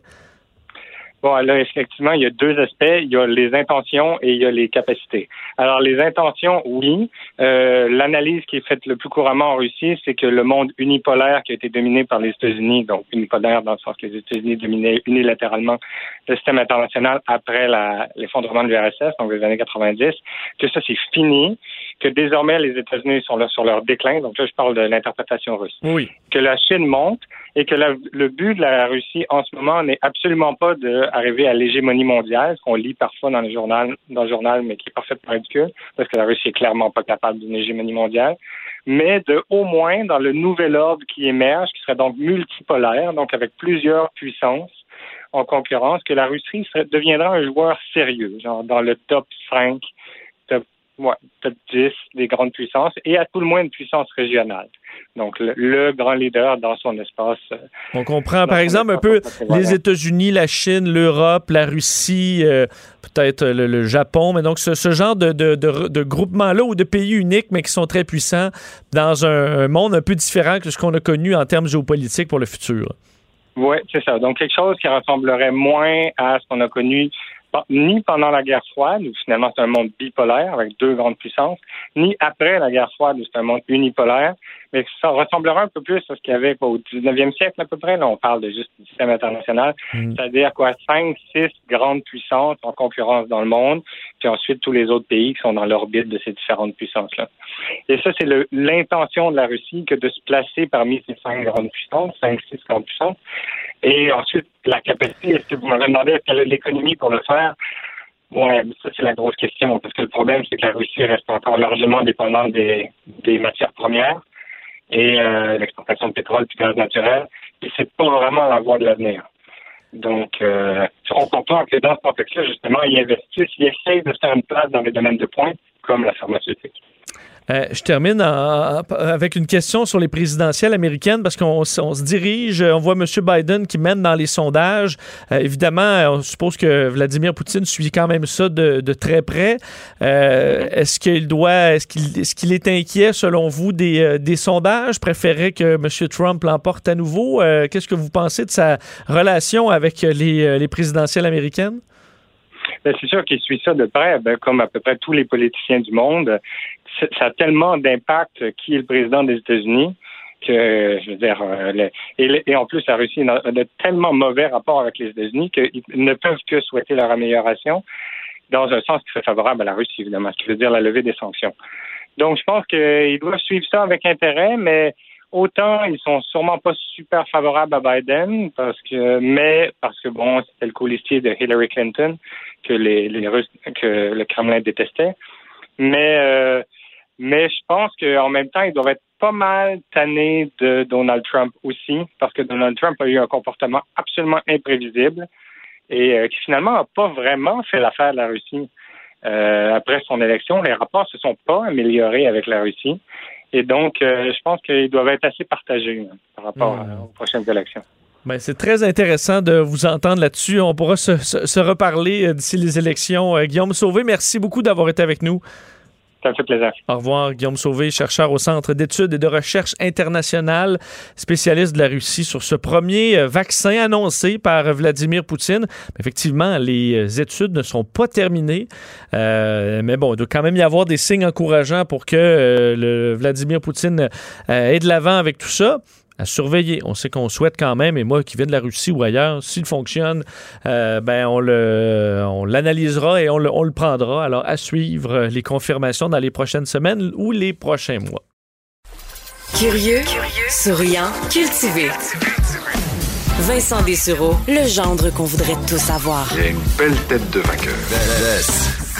Vous écoutez Vincent Dessureau. Petit suivi sur le nombre de cas euh, aujourd'hui. Sachez qu'on est euh, en bas de 100 cas pour une deuxième journée consécutive. 91 cas supplémentaires, un nouveau décès. Euh, donc, euh, six personnes de moins hospitalisées aujourd'hui. Alors, le bilan qui est quand même bon, assez stable, disons en légère baisse quand même depuis, depuis quelques jours. C'est des signaux qui sont, qui sont encourageants. Et on sait qu'on essaie de combattre le plus possible toutes ces fake news, fausses histoires, histoires de conspiration qui circulent pour se concentrer sur ce qu'on sait vrai, là, même si effectivement on en découvre au fil des jours. Et des fois, des informations qui sont contradictoires, mais euh, euh, dans les dernières heures, a été publié dans le American Journal of Tropical Medicine and Hygiene euh, une étude sur les fake news, les rumeurs, les théories du complot à travers le monde. Et ce qu'on découvre est quand même des statistiques assez intéressantes. On a fait cette étude entre le 31 décembre dernier et le 5 avril. Donc, quand même tôt dans la pandémie. On peut, à mon avis, c'était pas en baisse, les histoires du complot après le 5 avril, mais c'est ce qu'on a présentement comme, comme étude. Et ce qu'eux, euh, en fait, ils ont déterminé, il y avait trois secteurs, les rumeurs, les théories du complot et la stigmatisation des, euh, des préjugés, euh, par exemple, que toutes les maladies venaient de Chine. Bon, ça, c'est un- une stigmatisation ou un préjugé. Le fait que les euh, œufs, par exemple, euh, étaient contaminés au coronavirus ou que de boire du, euh, du, bleach, donc du, du- détergent, du Clorox ou autre chose, pourrait tuer le virus, évidemment, en, en buvant.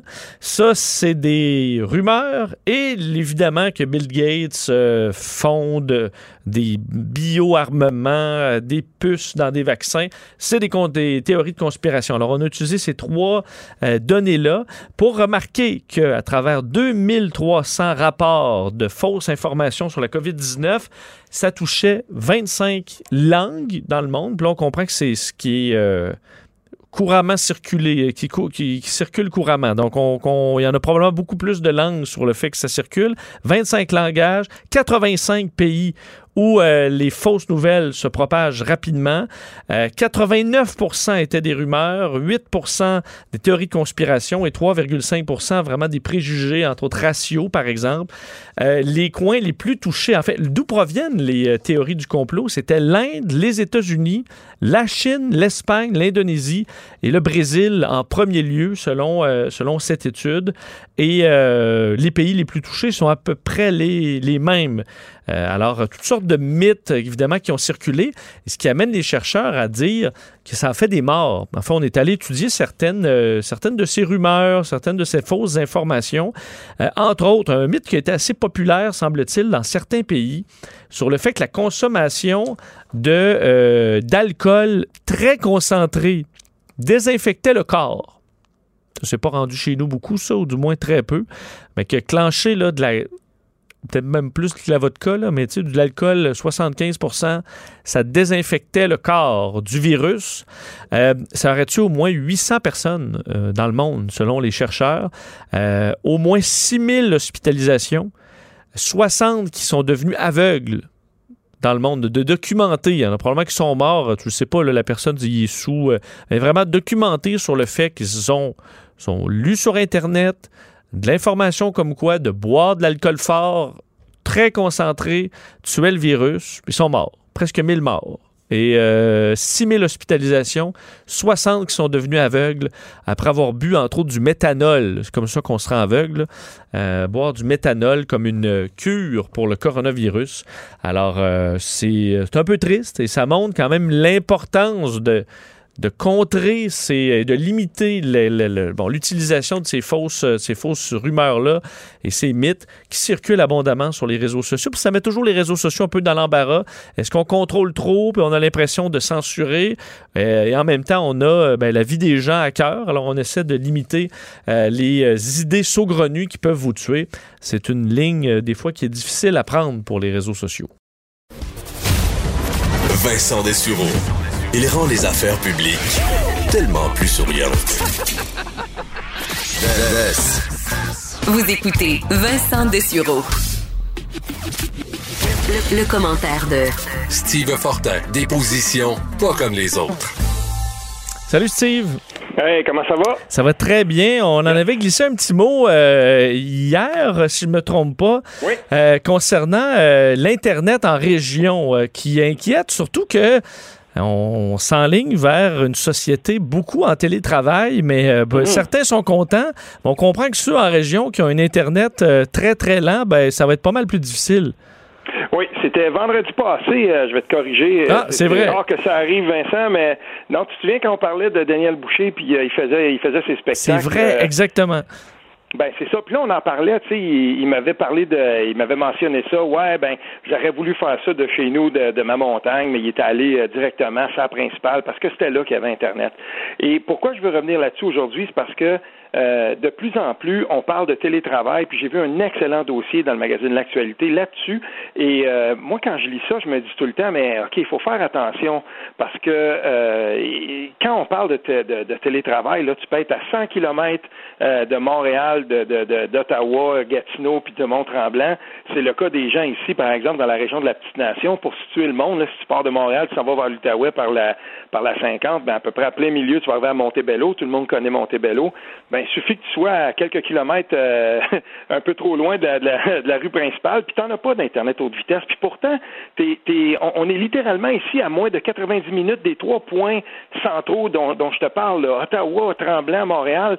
Euh, puis pour, et c'est trop souvent que je vois des gens qui sont empêchés de pouvoir euh, faire du télétravail de, de, ma région, et c'est une revendication que beaucoup de gens, d'élus locaux ici, de maires de villages, par exemple, c'est une revendication qu'il porte.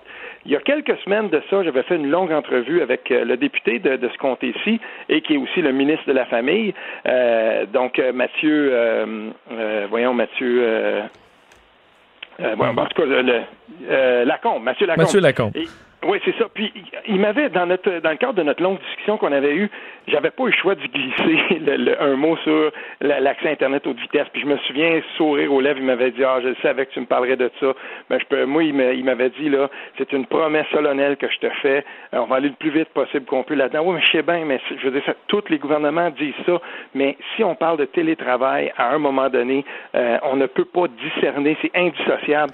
Télétravail égale euh, faire de l'accès Internet haute vitesse en région, un chantier aussi important que l'électrification à l'époque, que l'électricité euh, dans le temps de mes grands-parents. Il y a quand même une, question parce que dans, dans, les évidemment ça coûte quand même il y a un coût là à brancher mhm. tout le monde aux haute vitesse et là on arrive dans les prochaines années on aura un service par satellite on voit SpaceX là, qui euh, lance des satellites par mhm. centaines pour couvrir le monde entier il y a des concurrents qui viennent d'avoir leur, leur, go pour faire à peu près la même chose donc est-ce que tu branches tout le monde à grand frais pour finalement arriver au point où les gens pourront s'abonner à différents services automatisés euh, par, satellite. Euh, j'ai l'impression que ça va peut-être même hmm. retarder parce qu'on va hésiter à, mettre l'argent pour le faire, sachant que mais dans les prochaines années, euh, ça devrait marcher alors que il faudra voir à quel point ça fonctionne bien, cette technologie-là. Mais j'ai l'impression que ça va peut-être même retarder un peu à cause de ça. Que c'est intéressant que tu parles de ça parce que pendant ce temps-là, pendant qu'on n'a pas d'accès, par exemple, à la fibre optique, il y a des, il y a des, euh, il y a des petits joueurs qui, euh, qui courtisent les gens euh, et qui disent, ben nous, on a un service, par exemple, justement par satellite, par micro-ondes. on les a tous entendus et ils font de leur mieux. Mais moi, je prends par exemple là, qui est très très fort dans le dans, dans la région ici. Ben ils ont, ils t'offrent un service, tu sais, qui est par, exemple par micro-ondes ou par satellite et tout ça. Mais ça, c'est c'est jamais un service qui est continu. C'est c'est très sujet aux aléas de, de la météo, par exemple, ou des, conditions climatiques qui sont changeantes. Euh, des, gens comme moi là qui sont moi je suis au télétravail depuis plus de depuis une dizaine d'années même un peu plus puis c'est frustrant de, de, de t'apercevoir par exemple que si tu es en ligne pour une réunion Zoom avec différents partenaires que euh, ben c'est ta connexion à toi qui brise à un moment donné parce que tu as beau avoir un semblant d'autre vitesse mais je veux dire c'est exactement ce que nous disait Daniel Boucher la semaine passée lui veut bien faire un show mais s'il est sur sa montagne puis il est branché sur un haute vitesse par micro-ondes ou par, euh, par, par satellite puis que la, connexion, parce que moi, j'ai travaillé avec ça tellement longtemps, ça coupe, veut, veut pas, ça coupe. Puis pour les gens, par exemple, qui sont des télétravailleurs et qui sont branchés sur un VPN au gouvernement provincial, au gouvernement fédéral, il y en a beaucoup dans le coin ici, ben ton VPN coupe tout le temps avec ce genre de service-là. Donc, c'est la fibre optique qu'il faut. Et dans un dossier très intéressant, il y a une dizaine de jours, la presse, qui, euh, dans, le journal La Presse, qui s'appelait La guerre des poteaux, n'oublions pas qu'en ce moment, dans les villages, on passe souvent à la fibre optique, presque toujours, par une vieille technologie, celle des poteaux. Et pour ne pas la nommer, mais on le dit dans l'article, par exemple, Bell, qui est, propriétaire de certains poteaux, ben on tarde à donner. Il y a même une petite guerre, euh, si on veut, commerciale qui se joue là-dedans. On devrait vraiment passer outre ça, puis faire de l'Internet haute vitesse aussi une, une question aussi importante que l'électrification, parce que tout passe par là maintenant. Et à un moment où, euh, par exemple, en temps de pandémie, et on va retenir une leçon de ça, si on dit aux gens, ben, savez-vous quoi, finalement, notre force de travail qu'on envoyait à 40, 50, 60% dans des bureaux, peu importe à Montréal, à Laval ou, ailleurs, ben, si on est capable de délocaliser ça puis d'envoyer ça dans des villages ou, ou dire à certains, à certains de nos employés, oui, toi, ton type d'emploi, il se prête bien à deux, trois, cinq jours par semaine de télétravail, ben, tabarnouche, euh, accompagnons ça d'un accès à haute vitesse qui permet de le faire. Mais je te lance sur le, le parlant de télétravail, parce que je voyais un texte de, de Pierre-Yves McSween dans les derniers jours qui m'a fait réfléchir sur euh, les gens qui sont en général au bureau. Là. Il y a des pertes de temps parce qu'on jase, euh, des gens qui passent, mais en même temps, ces aléas, euh, ces, ces, ces euh, bon, ces croisements qu'on fait en envoyant des collègues à gauche à droite, au, euh, disons au, au, fil du, du hasard, là, ça nous amène des fois à des opportunités de travail. Ça va influencer un peu le, notre chemin de vie, d'être à la ces, conversations anodines, mais qui peuvent nous mener à, un nouveau travail, à de nouvelles amitiés aussi, ça se perd. Toi qui fais du télétravail, euh, t'as pas ce problème-là? Ça, se passe bien? Ben oui, mais tu as raison, et, c'est tellement une belle observation pertinente, celle-là, parce que pour ce qui est du télétravail, euh, il existe des ressources, par exemple, au Québec, euh, qui nous permettent de, euh, de faire des, certains tests là pour comprendre est-ce que moi mon, mon emploi euh, est-ce qu'il est, est, compatible pour le travail pour le télétravail? Et est-ce que mon caractère est, est, compatible pour le télétravail? Puis j'ai vu des différentes personnes qui travaillent en ressources humaines qui expliquaient ça et c'est tellement important. C'est une une chose de dire bon ben ok là j'ai été obligé de travailler de la maison, mais est-ce que vraiment je suis je suis complètement satisfait de puis est-ce que je me réalise en tant que travailleur euh, quand je suis loin de, des autres? Est-ce que j'ai besoin d'être une journée deux journées puis ou d'autre part il arrive parfois que euh, pour certains types d'emplois euh, le fait qu'on soit capable de tisser des liens puis de faire du réseautage ben ça fait partie de la job. Ben à ce moment-là c'est peut-être pas pour toi. Donc c'est sûr et certain que c'est pas tous les emplois puis c'est pas tous les caractères qui sont compatibles avec le télétravail. Mais dans le cas où ça l'est de façon complète ou de façon même juste temporaire ou à temps partiel ben ce serait bien de le de l'explorer. Chaque auto qu'on n'envoie pas de Blainville, de Saint-Jérôme vers Montréal pour quelqu'un, par exemple, qui fait ce chemin-là, si avant il faisait cinq jours par semaine, puis qu'à un moment donné, ben oups, il fait juste euh, deux fois par semaine, trois fois par semaine, c'est même une des avenues les plus intéressantes du point de vue de l'environnement. Donc, il faut regarder ça, mais ne jamais oublier que c'est pas tous les caractères, c'est pas tous les, les, les, les, employés ou les travailleurs qui sont faits pour euh, le télétravail, c'est bien de le noter. Parlons un peu euh, de souveraineté euh, et d'indépendantisme, Steve. Euh, tu parles de blues souverainistes, les indépendantistes qui sont en profonde réflexion. Il faut dire que ça fait quand même un certain temps maintenant, mais 2020, c'est quoi être indépendantiste? Ben, en tout cas, il y a beaucoup de questions à se poser. Puis euh, mon ami Louis Cornelier dans le Devoir qui a publié un truc qui était super intéressant. Puis ensuite, ben, je veux dire, euh, on n'a qu'à lire euh, Mathieu Borcoté, Joseph Facal chez nous, euh, qui aussi ont publié des réflexions hyper intéressantes sur ce que c'est d'être indépendantiste. Mais euh, je veux dire, Louis Cornelier a parlé d'un texte de Bernard Raymond euh, qui a été publié dans l'Action nationale, un réquisitoire où il disait, là, franchement, euh, tu sais, même en l'écrivant lui-même, Bernard Raymond, il dit, je sais qu'il peut-être, ça, ça va peut-être euh, mettre down, là, ben, ben des, des indépendantistes, mais à un moment donné, il faut se poser les questions. Euh, est-ce que l'indépendantisme, est-ce que l'indépendance du Québec est encore réalisable euh, à ce moment-ci de, de, de notre histoire? Puis dans son texte euh, où il cite justement Bernard Raymond, ben Louis Cornelier, lui, euh, il, il, propose d'autres euh, pistes de lecture et parmi celles-ci, donc un démographe qui explique que, tu sais, je veux dire, en, en 71, le poids démographique du Québec était à près de 80% puis on est plus proche de 65-66% de francophones, tu sais, dans, dans, dans le Québec. Puis plus qu'on regarde ça, ben même la question démographique, le, vieillissement de la population et tout ça, euh, je veux dire, il y a des grosses, grosses questions à se poser par rapport au projet indépendantiste, sa possibilité de le réaliser, comment, euh, par exemple, on place la défense du français là-dedans, puis la, la, la, pertinence aussi de, d'avoir un territoire, un État, puis tous les leviers de l'État. Donc, en ce moment, là, je vais dire, euh, les deux partis indépendantistes à l'Assemblée nationale, euh, je veux dire, on a manqué des bonnes occasions de faire un, genre de, petite convergence. Puis je regarde tout ça, moi, euh, tout indépendantiste que je suis, et j'ai jamais caché. Euh, des fois, je me demande où on est rendu avec ça. Puis en plus, si tu regardes la situation de la course au Parti québécois présentement, euh, ben tu sais, c'est ça, il y, a, bien des gens qui se posent des questions sur le, lequel candidat, puis où on s'en va avec ça, puis est-ce que le Parti québécois va être capable de, euh, par exemple, reprendre le flambeau, puis de s'imposer comme une, une, une, une, alternative crédible euh, et, même qui pourrait s'approcher du pouvoir. C'est pas vers ça qu'on s'en va comme c'est là, Ça doit tout un casse-tête pour les candidats aussi de trouver euh, une position qui, euh, qui va attirer le plus de, de, de, gens pour avoir quand même une, bon, une union autour de soi, mais en ayant une position qui est moderne, qui, qui va intéresser les électeurs après. Ça doit vraiment pas être évident pour les candidats à la course à la chefferie. Ben oui, puis euh, tu sais, je vais revenir là-dessus, je vais me prononcer à un moment donné, j'espère euh, euh, là-dessus, mais peut-être avec toi ou en tout cas plus tard dans, dans, dans, dans, cet automne, mais quand je regarde en ce moment, en tout cas là, c'est ce que je vois au, au PQ je me pose des questions. Je, dois le dire, là, j'ai plutôt des sympathies pour la façon dont Paul Saint-Pierre Plamondon mène sa campagne. Euh, Jusqu'à maintenant, je regarde ses interventions, l'intelligence de son propos, euh, comment il utilise les réseaux sociaux, puis euh, toute l'information qu'il met aussi à la disposition des gens, tous les axes qu'il veut défendre. Là, je veux dire, il y a un programme, euh, tout ça.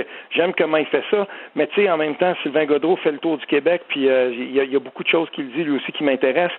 Mais est-ce que ces gens-là vont avoir le coffre pour être capables affronter euh, un François Legault et tout ça. Puis je vais te le dire, là, récemment, j'ai eu la chance de rencontrer Pascal Bérubé, d'avoir une longue discussion avec lui. Puis encore une fois, il est revenu sur, euh, il est revenu avec moi. Il y a des choses que je peux dire, puis il y a des choses qui relèvent de la conversation privée. Mais il y a une chose, par contre, euh, il y a bien des gens au PQ qui se disent, on aurait aimé ça que ce soit Pascal Bérubé, puis tout ça. Puis il me répète encore tout le temps que lui, il se voyait pas à, cette place-là. C'était pas fait pour lui, puis il faut respecter ça. Mais pas parce qu'un candidat ou parce que Véronique Yvon, ben, à un moment donné, les, les ça été des, des, candidats que les gens disent des fois, ah, ça aurait dû être eux autres mais peut-être que les circonstances faisaient qu'ils ne pouvaient pas y aller. Fait qu'il faut regarder du côté des candidats qui sont là. Puis je veux dire, il y a des propositions intéressantes. Maintenant, attendons de voir parce que la situation politique au Québec en ce moment semble cristalliser, mais ça ne veut pas dire que ça va être comme ça tout le temps. Effectivement, il y a des candidats, euh, des futurs candidats qui sont jeunes, qui peuvent dire, ben, on trouvera mm-hmm. peut-être que dans quelques années, euh, le contexte sera plus favorable aussi. Ben, en tout cas, des fois, là, je me demande, puis je, je, des fois, j'ai goût de, de, poser la question. Tu sais, quand Guy Nantel s'est pointé, là, les gens ont dit, ouais, tu sais, puis avec toute la, la, la drive d'un personnage, d'un personnage public qu'il avait et tout ça, puis ça, ça s'est complètement effacé. Des fois, je me demande si, euh, si Guy Nantel même va se rendre au bout de ce processus-là, parce qu'on n'entend plus du tout parler, et, euh, et je me demande comment il mène sa campagne et tout ça. C'est peut-être juste moi, mais euh, on aimerait beaucoup quand même que Guy Nantel, à un moment donné, se manifeste puis qu'il commence à brasser la cage. S'il y en a un quelqu'un dont l'élan a été freiné complètement par la pandémie, c'est bien lui, parce que lui, il était vraiment sur une lancée.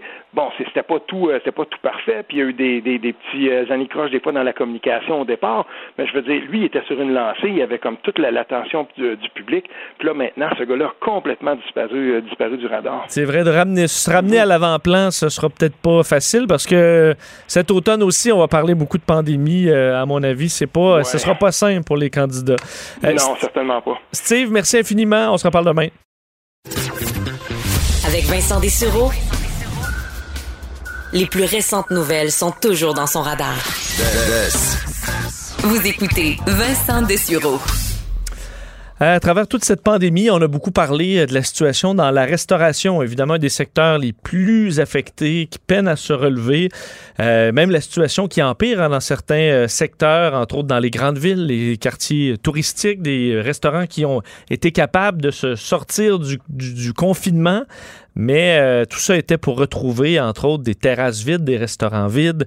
Et là, ben, les pertes s'accumulent. Euh, les nouvelles ne sont pas nécessairement euh, meilleures aujourd'hui, entre autres avec des, des, chiffres qui font peur dans le milieu de la restauration. Le travail de, du laboratoire de sciences analytiques en agroalimentaire de l'Université d'Alousie fait une étude qui a sondé près de 11 000 Canadiens, dont plus de 1300 Québécois, et qui révèle un impact financier très important relié au travail à domicile. On en parlait tantôt avec, euh, avec Steve Fortin du télétravail qui est de plus en plus ben, populaire et euh, forcé par la pandémie.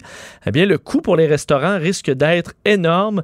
Pour euh, en parler de ces chiffres, on rejoint tout de suite le directeur principal de ce laboratoire de sciences analytiques en agroalimentaire de l'Université d'Alousie, Sylvain Charlebois. Monsieur Charlebois, bonjour. Bonjour. Donc, on parle de pertes euh, considérables pour l'industrie en entier en raison de ce, de ce travail à la maison qui sera de plus en plus courant. Oui, non, absolument. Euh, en fait, euh, on estime que les pertes financières pour le secteur vont être d'environ 20 milliards de dollars pour les prochains 12 mois. Donc, c'est 25% du marché. Mais du 20 milliards, là, 30% euh, est dû au télétravail. Donc, les gens qui vont euh, rester à la maison. Et c'est au Québec où euh, le phénomène du télétravail est le plus est le plus prononcé. Donc, on voit vraiment là que les gens regardent pour déménager, voient que leur adresse, en fait, est, complètement futile. On peut travailler de n'importe où. Alors, on prend avantage de ça actuellement. Est-ce que, euh, parce qu'on euh, on, s'imagine donc c'est surtout les, dîners qui vont, qui vont écoper des, euh, ce qui était pour bien des restaurants, entre autres dans les grandes villes, une bonne partie du chiffre d'affaires, les gens qui vont manger, quand on a deux heures de rush et ensuite on, c'est, réglé et qui on perdra donc beaucoup de cette clientèle-là? Ben c'est ça, c'est le café le matin, c'est le muffin, c'est c'est les, les causeries autour d'un café, c'est les euh, lunchs d'affaires, les dîners d'affaires. Euh, si on n'est plus en ville, ça va arriver encore, mais beaucoup moins souvent. On est des bêtes sociales, on se comprend, mais c'est clair que ce genre de choses-là va arriver de moins en moins. Mais on n'amène pas, euh, j'imagine, j'ai pas fait beaucoup de télétravail dans ma vie, mais je comprends qu'on ira moins dîner, mais est-ce que ça nous donne pas le goût de sortir davantage le, le, soir dans un restaurant vu qu'on a passé la journée à la maison? Oui, non, c'est ça qui va arriver. C'est qu'on va probablement voir plus de, de, couples, de familles, amis sortir le soir, le vendredi, la fin de semaine, dans des restaurants. Euh, mais la semaine, on va on va se restreindre un petit peu, tout simplement, parce qu'on peut faire tout ça, on peut faire ce qu'on a besoin de faire à la maison, c'est essentiellement. Mais euh, non, c'est, ça va être assez, euh, ça va être assez euh, bouleversant ce qui va se passer d'ici les prochaines années. À, notre avis, là, on en parlait justement avec le, le, regroupement qui représente les restaurateurs du Canada. la semaine passée, on a présenté notre modèle et nos chiffres. Eux, ils croient que nos, nos estimations sont conservatrices. Eux, ils pensent que ça va être pire. Alors, euh, donc, on y va de façon conservatrice aujourd'hui avec nos chiffres. Au, niveau, et ça, c'est ouais, inquiétant parce que est-ce qu'au niveau de, l'argent dépensé, euh, je comprends que c'est le télétravail, mais il y a aussi des gens qui ont perdu leur travail, il y a des gens qui euh, veulent se bâtir peut-être un coussin aussi parce qu'ils se sont fait surprendre par la pandémie. Est-ce qu'on va aussi, la fois où on ira au restaurant, on va chercher à dépenser moins qu'on dépensait? Peut-être la bouteille va être un petit peu plus, plus haute dans la liste de la carte des vins? Oui, ben c'est ça. Euh, en fait, euh, je sais pas si vous avez regardé notre rapport, mais l'autre chose qui nous a vraiment surpris, c'est que 42% des gens ne savent pas où ce qu'ils vont être ou qu'est-ce qu'ils vont faire dans un an. Oh, 42 Beaucoup d'incertitudes. Il y a beaucoup d'incertitudes. Euh, donc, c'est clair que il y a beaucoup de gens qui sortiront plus parce qu'ils n'ont pas d'argent. ils sortiront pas parce qu'ils sont anxieux, ils ont peur. Euh, ça, c'est normal. Nous, on a tenté d'évaluer l'impact du télétravail. Donc, de gens qui sont qui ont un emploi, qui ont les moyens de sortir, euh, mais qui travaillent à la maison. Et en travaillant à la maison, on dépense différemment, on consomme de la nourriture différemment aussi. Est-ce que, euh, évidemment, la pandémie a quand même calmé un peu les, bouchons de circulation, mais euh, on sait à Montréal, c'est quand même euh, difficile de circuler. même Québec aussi a ses, problèmes. Est-ce que c'est une raison aussi qui fait ben, les gens qui ne sont pas nécessairement obligés d'en faire du télétravail vont dire ben là, vu que c'est rendu de plus en plus accepté, ben aussi bien rester en dehors de la ville? Ah, c'est sûr. C'est certain que chacun va va redéfinir son euh, son rôle, qu'est-ce qu'ils veulent faire aussi. Euh, nous, on était au Québec pendant deux mois et demi, puis on le voyait là. Euh, nous, notre chalet est situé dans les Laurentides au Québec. Le marché était, était vraiment, vraiment fou. Là. Euh, il y avait plusieurs offres sur une maison euh, tout le temps. Il n'y avait pas moyen de, de, Nous, on cherchait quelque chose là, dans Laurentides, puis c'était pas facile. Il n'y avait pas grand-chose à vendre. Alors, on voit vraiment qu'il y a un engouement pour le rural, il y a un engouement pour les lacs, l'espace. C'est ce que les gens ont besoin. Est-ce que ça va durer? Euh, on l'ignore, mais ce qui est clair, par contre, c'est que le, le euh, les incitatifs financiers des deux côtés, l'employeur et l'employé, euh, sont assez euh, percutants. D'un côté, on peut sauver de l'argent sans aller au travail physiquement chaque jour, pour ne dépenser autant en vêtements, barbier, essence, etc. D'un autre côté, pour l'employeur, on peut sauver énormément d'argent en renégociant des baux, en, en restructurant le bureau, euh, donc, on voit vraiment qu'il y a un incitatif financier assez important des deux côtés de la médaille. Est-ce qu'on peut penser que pour les restaurateurs, il euh, faudra peut-être justement se déplacer dans des régions où il y a des, gens des villes qui vont aller s'installer et qui vont chercher peut-être des, alternatives en restauration qu'il n'y a pas dans certaines villes? Ben, c'est sûr qu'il va y avoir un transfert de richesse. Euh, en ville, vous savez, le, réseau de commerce a été créé euh, par défaut, là, parce qu'il y avait du trafic. Ben on a simplement qu'installer des commerces pour euh, satisfaire un, besoin qui était qui était là. Donc, euh, mais tout ça est remis en question. Si les gens restent en campagne, mais ben, il va falloir aller vers l'argent pour justement développer, euh, en fait, prendre l'expansion finalement. Je pense, comme une, compagnie comme Tim Horton, par exemple, va pas nécessairement perdre, mais c'est certain qu'un franchisé en ville va perdre parce que les revenus que euh, le franchisé en ville obtenait pour pour être euh, en fait pour être transféré, être transféré vers un franchisé qui est situé en campagne.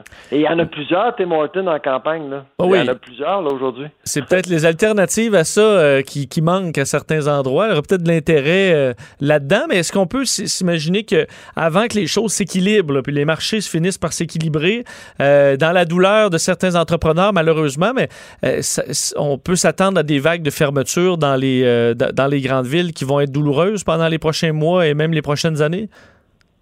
Euh, à mon avis, oui. Euh, il y a quand même de, bonnes, de, belles opportunités. Par exemple, je vais vous donner un exemple. Il y a, un engouement pour euh, pour le local. si les gens demeurent plus en campagne, demeurent plus à la maison, mais le, le fait, la COVID pourrait donner un second souffle à des opérateurs indépendants. qui ont eu beaucoup discuté ces dernières années à s'établir. Donc, il y a quand même de bonnes choses qui pourraient en ressortir, mais c'est certain que si vous aimiez ce que vous aviez avant la COVID, euh, ça sera plus sera plus la même chose, du moins pour un certain temps. Hmm. on va regarder ça en souhaitant quand même le meilleur pour les, euh, restaurateurs qui l'ont tellement difficile. Déjà qu'avant, quand ça allait bien, c'était quand même euh, tout un challenge de, de, faire de l'argent en restauration. Monsieur Charlebois, c'est un plaisir de vous parler. Merci beaucoup. Ça plaisir. Au, revoir. Sylvain Charlebois, directeur au euh, laboratoire des sciences analytiques en agroalimentaire de l'Université d'Alousie. Des pertes de 20 milliards pour les 12 prochains mois au Canada en restauration. Ça, c'est en un an. Alors, un marché qui est complètement bouleversé et qui, euh, mais malheureusement, ont des restaurants qu'on aime qui ne passeront pas au travers. Alors, ce sera difficile pour quelques mois. passionné d'actualité et d'aviation. Bon, il pilote pas seulement un avion, il pilote aussi une émission. Vess. Vincent Dessureau, Cube Radio. Le Québec dans votre assiette avec Josiane Desjardins. C'est la chronique agro-gourmande, le Québec dans votre assiette avec Josiane Desjardins, euh, journaliste à la terre de chez nous. Euh, non, euh, qui n'est plus, euh, excuse-moi, euh, Jo- Jo- Josiane, Ben non, journa- journaliste indépendante. Euh, Ben et- oui, et- j'ai encore des liens, euh, j'ai encore gardé un contact avec, euh, avec le journal. C'est juste que j'ai diversifié mes clients. Donc et- voilà. Exact. Je suis avec Et- vous aussi. mais- et tu demeures euh, experte, euh, justement, spécialisée euh, en, en agriculture. Et euh, le, le- bon, le sujet au- aujourd'hui est une invitation, on va dire, à, à jazzer un peu euh, nos, euh, nos barbecues euh, pour le mois d'août. Absolument. Écoute, Vincent, j'ai envie qu'on de proposer un peu des choses différentes, de se gâter avec des viandes qu'on peut griller, mais de grande qualité qui sont évidemment produites sur notre sur notre terroir. Et je commence ça avec la ferme et le gîte au pied levé qui est à Magog. Donc, quand même pas trop loin de Montréal. Et euh, là-bas, on a vraiment une belle variété, euh, toute une production vraiment impressionnante. Euh, on a du veau, Buff Island, chef boer, dinde sauvage. On a aussi du porcelet et de, et de la pintarde, Hmm, dont euh, ça, le bon. goût se rapproche. Oui, c'est ça, ça se rapproche un peu de la perdrix. Et là, quand j'ai appelé justement la propriétaire, là, tantôt Marie-Thérèse Bonichon, ben, elle était justement en train de préparer là, toutes les plusieurs types de découpes de cet oiseau-là euh, qui ont été abattus euh, récemment. Donc, vraiment, on a des produits frais qui vont être disponibles, dont euh, des, des cuisses confites, de la rillette. Mais en fait, à cette ferme-là, Vincent, là, on y va aussi surtout pour le Buff Island, qui est, qui est en fait très populaire. Euh, donc, euh, les T-bones et les filets mignons sont, sont très, très en demande. Et euh, on sait que ben, pour le Buff Island, c'est c'est une viande qui est un peu plus goûteuse que les autres types de viande de bœuf. Donc, euh, c'est vraiment ça qui se démarque. Et euh, il y a aussi le fait, en tout cas, moi, je- que je trouve intéressant aussi euh, pour euh, le, le côté santé, c'est que euh, c'est c'est un petit peu moins, c'est plus faible en gras et en cholestérol. Donc, on, on Plus de goût puis moins de, moins de cholestérol, euh, c'est c'est le parfait mix. Ouais, ouais, c'est ça, exactement. Puis, euh, ben c'est ça aussi, comme on n'est pas dans la production intensive là-bas à cette ferme-là, ben il faut, euh, faut, euh, faut être indulgent. C'est-à-dire que les coupes de viande sont, euh, sont disponibles en quantité limitée. Donc justement, filet mignon, c'est bon là. Euh, limite, faut être chanceux, c'est ça, parce que euh, pour, euh, par exemple, euh, pour le, euh, le filet mignon, là, c'est seulement deux morceaux qu'on peut avoir sur un bœuf entier. Euh, c'est quelque chose, ben, en fait, deux portions là, pour, euh, pour un souper familial. Oui, mais ça nous mène à essayer. euh, c'est parfait pour essayer des nouvelles coupes, justement. Des fois, il y a des, des, des, des pièces plus difficiles à cuire, mais dans ce temps-là, il y a des, équipements sous vide maintenant qui coûtent très peu cher Oui. et qui permettent de cuire, entre autres, des, gibiers, euh, des, trucs plus difficiles à, à cuire, puis en étant sûr de ne pas se tromper quand on paye souvent un peu plus cher, puis on ne veut pas se tromper. Oui, ben c'est exactement ça, Vincent. Puis justement, Marie-Thérèse va nous parler un peu des avantages de, de sa production artisanale. Je vous laisse entendre.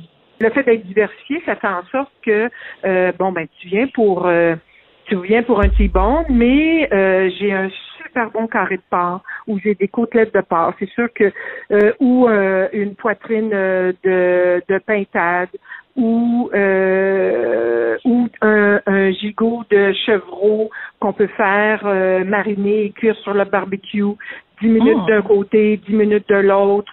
Euh, euh, c'est pas c'est pas compliqué ou des brochettes.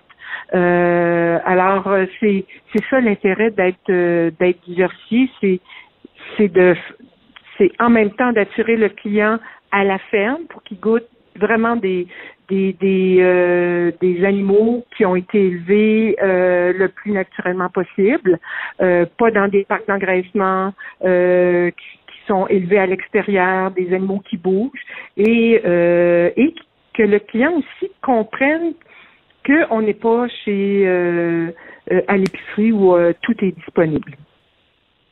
Ben voilà, fait que, on repart pas euh, bredouille de cet endroit-là. On a quand même beaucoup de choix.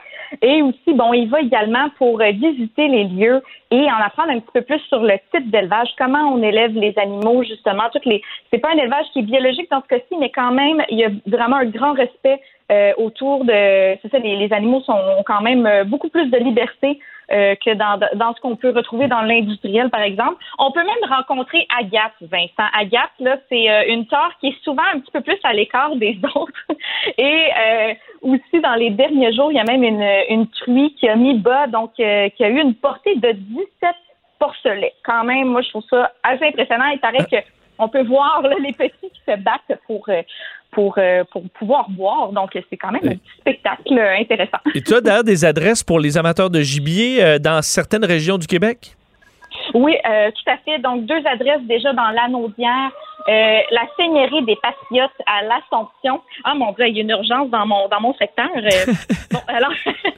reste en sécurité. Ben oui, c'est ça. Non, c'est ça. Il y a peut-être quelqu'un qui, ben, qui a trop fait de barbecue. Je sais pas. Donc, j'ai peut-être déjà donné l'envie. Puis là, non, il y, a eu un, il y a eu un abus. Il y a eu un abus de barbecue là, dans le coin. En tout cas, donc, ben, c'est ça. Deux adresses dans la Naudière. Donc, la Seigneurie des Patriotes à l'Assomption. Eux, c'est vraiment pour le sanglier sanglier élevé en semi-liberté, nourri de façon naturelle. Donc, vraiment, on retrouve une belle qualité euh, au niveau de la viande et euh, ben, on peut même y aller pour euh, petit déjeuner, donc en, formule table champêtre et goûter les saucisses de sanglier, pourquoi pas.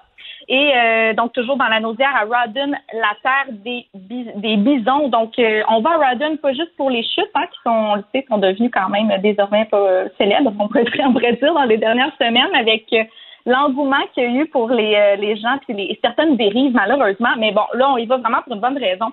Et euh, justement pour aller euh, se procurer des galettes de burgers de ces de deux types de viande. Donc on a les bisons, mais aussi également le wapiti. Et ils ont reçu plusieurs prix d'agrotourisme dans les dernières années. Donc je pense que ça vaut le détour pour justement aller voir un petit peu comment ça se passe là-bas et passer peut-être un petit peu plus que ça, plus que juste d'aller à la boutique. Et, euh, euh, et là, si on va du côté du Saguenay-Lac-Saint-Jean, donc toujours dans les dans les gibiers, euh, euh on a les serres rouges de Saint-Étienne. Et ben, en fait, ce que je trouve intéressant, c'est quand il commence à faire froid, il y a les viandes pour la fondue chinoise qui sont qui me semblent très intéressantes. Mais là, puisqu'on est encore dans la saison du barbecue, on a des saucisses serres et pleurotes donc, Pleurote, parce qu'ils ont une association avec l'entreprise des champignons du fjord. Donc, ça, c'est quand même intéressant aussi de ce côté-là. Deux variétés disponibles, dont une avec des bleuets.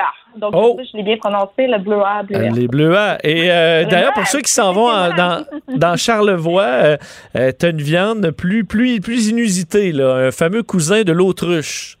Ben, exactement. Écoute, c'est quand même assez unique comme production. Il n'y a pas des tonnes d'élevage de ça au Québec et celui-là, c'est vraiment le plus important euh, qui existe depuis une vingtaine d'années. Et vraiment, euh, on peut même assister là aussi à un spectacle. Il peut y avoir jusqu'à 400 oiseaux euh, réunis, élevés, donc en même temps, justement, qui ont aussi une grande liberté. Et, et là, ben, pour le barbecue, donc justement, ben oui, pour vous dire, c'est quoi exactement ce fameux cousin de l'autruche, c'est l'émeu. Donc, le centre de l'émeu de Charlevoix. Donc, l'émeu qui est un, une sorte d'oiseau euh, qui se rapproche de, l'autruche. Et là, on a des tournes d'eau. Euh, et justement, j'ai euh, Marie-Josée Ouellette, qui est responsable des commandes, qui a pu m'expliquer un peu qu'est-ce que ça coûte, ça, murs. On va l'entendre là-dessus. Il n'y a pas de goût frappant. C'est très doux. C'est ah oui, c'est doux. comme le bœuf, c'est plus foncé à cause que c'est riche en fer, bien sûr oméga 3, 6, 7, 9, puis euh, juste euh, de 20% de matière grasse. Fait que c'est foncé, mais certains disent entre le bœuf et le canard, mais moi personnellement, je trouve ça très doux comme euh, comme goût. Là. C'est pas quelque chose, c'est pas comme une viande de, chevreuil ou. Bon, fait à découvrir. Puis sur place aussi, on a un bistrot, donc avec un menu assez assez diversifié, même surprenant. Euh, dont une pizza avec un effiloché à l'émeu. Puis on peut aussi, pour euh, une petite formule apéro, on a un plateau parfait où on retrouve terrine, pâté, saucisson, des bœufs. Donc euh, voilà, même pour moi qui n'ai pas encore découvert ça. Et c'est ça, une belle découverte gourmande, hein, mais aussi corporelle, parce qu'à la boutique, Vincent... Oui, il y a toutes sortes de produits. Hein. Ben, c'est ça, et on peut découvrir, c'est ça, il y a toute une gamme de produits pour visage, corps et cheveux, puis euh, c'est pas juste pour les femmes apparemment, donc euh, pourquoi pas. oui, tu peux offrir ça comme cadeau euh, d'hôte ou d'hôtesse, et tu, peux dire, ah, tu es très ému. Non, excuse-moi, excuse-moi. Excellent. Et c'est ma seule blague d'ému, je t'en referai pas, promis. Et parlons de, de, plusieurs fermes, pour ceux qui peuvent pas se déplacer, hein, qui offrent des formules intéressantes. Oui, ben c'est ça en fait Ça, c'est comme une formule qui est apparue là, dans les derniers mois avec la COVID. Il y a beaucoup de producteurs agricoles qui ont été forcés de se réinventer, ne pouvant pas accueillir euh, les visiteurs et c'est les boîtes de dégustation. Donc vraiment toutes les entreprises euh, que j'ai pu mentionner, euh, il y en a plusieurs qui offrent ça. Donc vraiment une belle façon de, découvrir plusieurs produits. puis justement, il y a souvent des forfaits, des prix intéressants avec tout ça. Donc, et pour ceux aussi qui voudraient peut-être pousser leur recherche ou encore planifier là, leur il y a des petits itinéraires gourmands euh, qui, qui, ont encore euh, du temps de, de, de, vacances devant eux pour les prochaines semaines, ben, allez sur le site euh, de l'Association de l'agrotourisme, du tourisme gourmand, terroir et saveur.com. Et on pourra te retrouver vendredi pour une escapade agro-gourmande au Saguenay. Alors, oui, absolument. Ben, bonne semaine, on, on se reparle vendredi. Merci. Salut Josiane, je me tourne vers Jean-François Barry. Salut Jean-François. Tu te trounes? Je te troune. tu me trounes, je te troune. C'est les Rangers qui auront euh, la frenière. Hein? Euh, puis, t'es pas trop déçu. Si ça avait été les pingouins, je sais que t'aurais été. Euh, J'aurais été en petite boule. D'après moi, je serais pas venu travailler. Donc là, est-ce que tu te sens mieux? Je trouve que c'est le scénario parfait, honnêtement, parce que pour la Ligue nationale, ils ont sauvé la face parce que la Frenière s'est pas retrouvée avec une bonne équipe. C'est une équipe qui manquait les séries, les Rangers. Elle était pas dans la cave, là, mais elle était à peu près comme les Canadiens, mettons. Là. Euh, puis pour la Frenière, c'est parfait. Il va se retrouver dans le gros marché de New York avec une équipe qui a déjà des bons joueurs. Fait qu'au moins, il, n'est est pas tout seul. Tant qu'à être riche, aussi bien être riche à New York. Là. En fait, il va être riche avant de jouer. Déjà hier, hier euh, on l'a vu à TVA Sport, il avait mis ses bouteilles de Gatorade en ah, arrière, son polo Bauer, lui, il est full commandité déjà. C'est le genre de joueur, là, il vaut déjà des millions avant même de poser un pied dans la Ligue nationale de hockey, puis là, il s'en va à New York. Mais tu dois avoir tellement peur de te blesser. Ouais. D'une blessure euh, grave, là. Euh, m'a dit son, agent, même sa famille, tout ça, là, tu sais, mettons, c'était, là, il y avait rien à faire. Il était en pandémie, quand ah même, comme tout le monde, puis il faisait comme. Je pense qu'on va aller faire du wake avec des amis. Oh, non. Attends un peu. Euh, que dirais-tu du mini-golf? On va aller au rigolfeur. Au rigolfeur, mon grand Alexis. Mais hein? tu les pièges, puis attrape, t'éteins tout ça, là. Pense avant. pas ramasser ta balle. Je vais le faire. non, mais tu dois être un peu comme ça. C'est sûr. C'est sûr. Parce que c'est un gars qui va faire. Sais, mettons que ça se passe comme on pense, là, il va faire au moins 100 millions en revenus de contrats dans sa vie plus les contrats publicitaires. Fait que c'est un gars qui vaut 150 à 200 millions facile. Fait que je me souviens, Crosby. pas qu'il se casse J'étais à Matane euh, quand il jouait la, sa dernière saison pour l'Océanique, puis il avait signé avec, euh, avec c'est ça, Gatorade, mais il avait fait euh, tout un contrat avant, de jouer. Comme je te dis, il va, être, il va, être, riche avant de jouer un match, ça c'est sûr. As-tu hâte que les séries commencent? Ça commence. Ben, en fait, c'est commencé là. Le premier match vient de commencer entre, entre Tampa Bay, je pense, qui joue le premier match contre Columbus, ben, mais Canadien, c'est demain 20 C'est ça, on est fan du Canadien. Il y a juste eux autres. Là. Euh, les autres matchs. Euh, Moi, je suis fan de hockey. c'est ça. C'est ça que je voulais entendre. Sport! D'histoire! J'aime les histoires dans le sport! Bon, ben, tu nous en raconteras dans deux minutes. Euh, manquez pas son, ton, ton, émission. Nous, on se reparle demain, 13h. Bye Cube Radio.